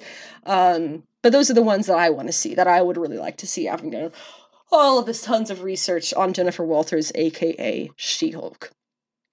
Um, I have, oh gosh, let's see actually. Let me change my formatting real quick. I have 27 links of sources below um, because I am all about transparency and. Um, so here it is. There's anywhere that I got, if it's not Marvel Comics, um, these are the articles that I would have gotten any of the information that I have talked about on this podcast from. Um, so I hope that you have had all of your Jennifer Walters She Hulk questions answered. Um, I hope that this podcast has been enjoyable to you, and definitely be sure to check out both my regular podcast episodes as well as the previous Yancey Street specials. Uh, they have been focusing on characters like Magik, Patsy Walker, and Clea. Um, and then I know that I have not decided on a September special yet, but I know October's Halloween special is going to be covering Satana, the Devil's Daughter. Um, so that's another really exciting one to look forward to that I've already started working on. And again, I am very excited to share whatever the results I end up with. Um, whatever time you listen to this, I hope you're enjoying the She Hulk show. I hope I still enjoy the She Hulk show uh, by the time that you're listening to this, too. Geez. Um, and really, um, be nice to each other. Support women. Support women's friendships and the power of female relationships. You know, it's all good stuff. Enjoy She Hulk. I hope for all of our sakes that it, it remains a good show and ends really well to wrap up the episode here just a little bit, um, I also wanted to add that I'm going to be putting in just at the end here all of my social media links and whatnot, um, just in case that's something that you're at all interested in tracking me down. If you like this podcast that much, then follow me on stuff and support the podcast, and that'll all come up after this. So have a great month. See you in September.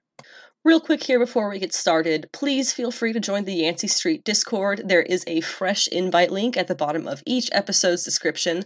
The Discord is a safe, friendly place for socialization and discussion of whatever you want, really comics, pop culture, or otherwise. And it's also where you can go to find links or images mentioned during the podcast all in one place.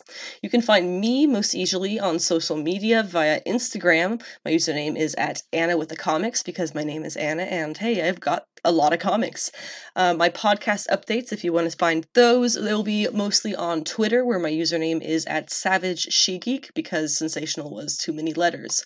My website is sensationalshegeek.weebly.com, where I have been working on fixing up the site quite a bit so that it is still relevant in addition to the podcast. So make sure you go and check that out, including my beginner's guide to both comics and manga, covering hopefully any information that you might need to take your first steps into the world of comics or manga, including recommendations on comics, graphic novels, manga, series, etc. Uh, I also have my reading orders with commentary on appearances of various leading ladies, many of which I use to turn into the monthly Yancey Street specials, also linked all over my site. Uh, and they focus on a so far female character from the comics to study thoroughly and then expand upon in a podcast episode of their own. I try to make them pretty relevant. For example, I'm about 95% done with a Jennifer Walters She Hulk episode, which is going to be coming out uh, for her show this August. Additionally, anything pre 2021 content wise can be found written in the website blog for your reference, which was all before I started the podcast. Plus, my podcast notes, which are basically all the content of each episode in written format, are made available on my blog as well for reading the podcast instead of listening, and for those who are hearing impaired if they'd like to keep up with the podcast events as well. And you can finally find links to anywhere that you can listen to the podcast, which is most, if not all, podcast hosting apps, and also includes YouTube. On YouTube, I also post the podcast episodes in a single playlist format if that is easier way for you to listen. And I also occasionally post action figure review videos. It has been a lot more imports in the latest videos as I have pretty much given up on Hasbro's Marvel Legends line, uh, but I do have a big backlog of Legends videos, including a tour of our entire collection. It's a very long video tour. And soon the HasLab Galactus, assuming that he is on his way to go alongside last year's HasLab Sentinel video. I do have a podcast Patreon. You can find it under Sensational She Geek. It's set up for donations to support the podcast, as well as a Ko-fi, which is like a buy a creator a coffee situation. And Cash App, Venmo, PayPal are all linked on my link tree for donation towards the podcast, which should appear linked among various other fun things at the bottom of each episode's description. Uh, I do also have a Redbubble shop called She Geek Shop, but I have been having some issues with their site and whatnot. Um, so I'm working on setting up my own storefront on my site, which hopefully will be coming by the new year and will be faster with more support from listeners.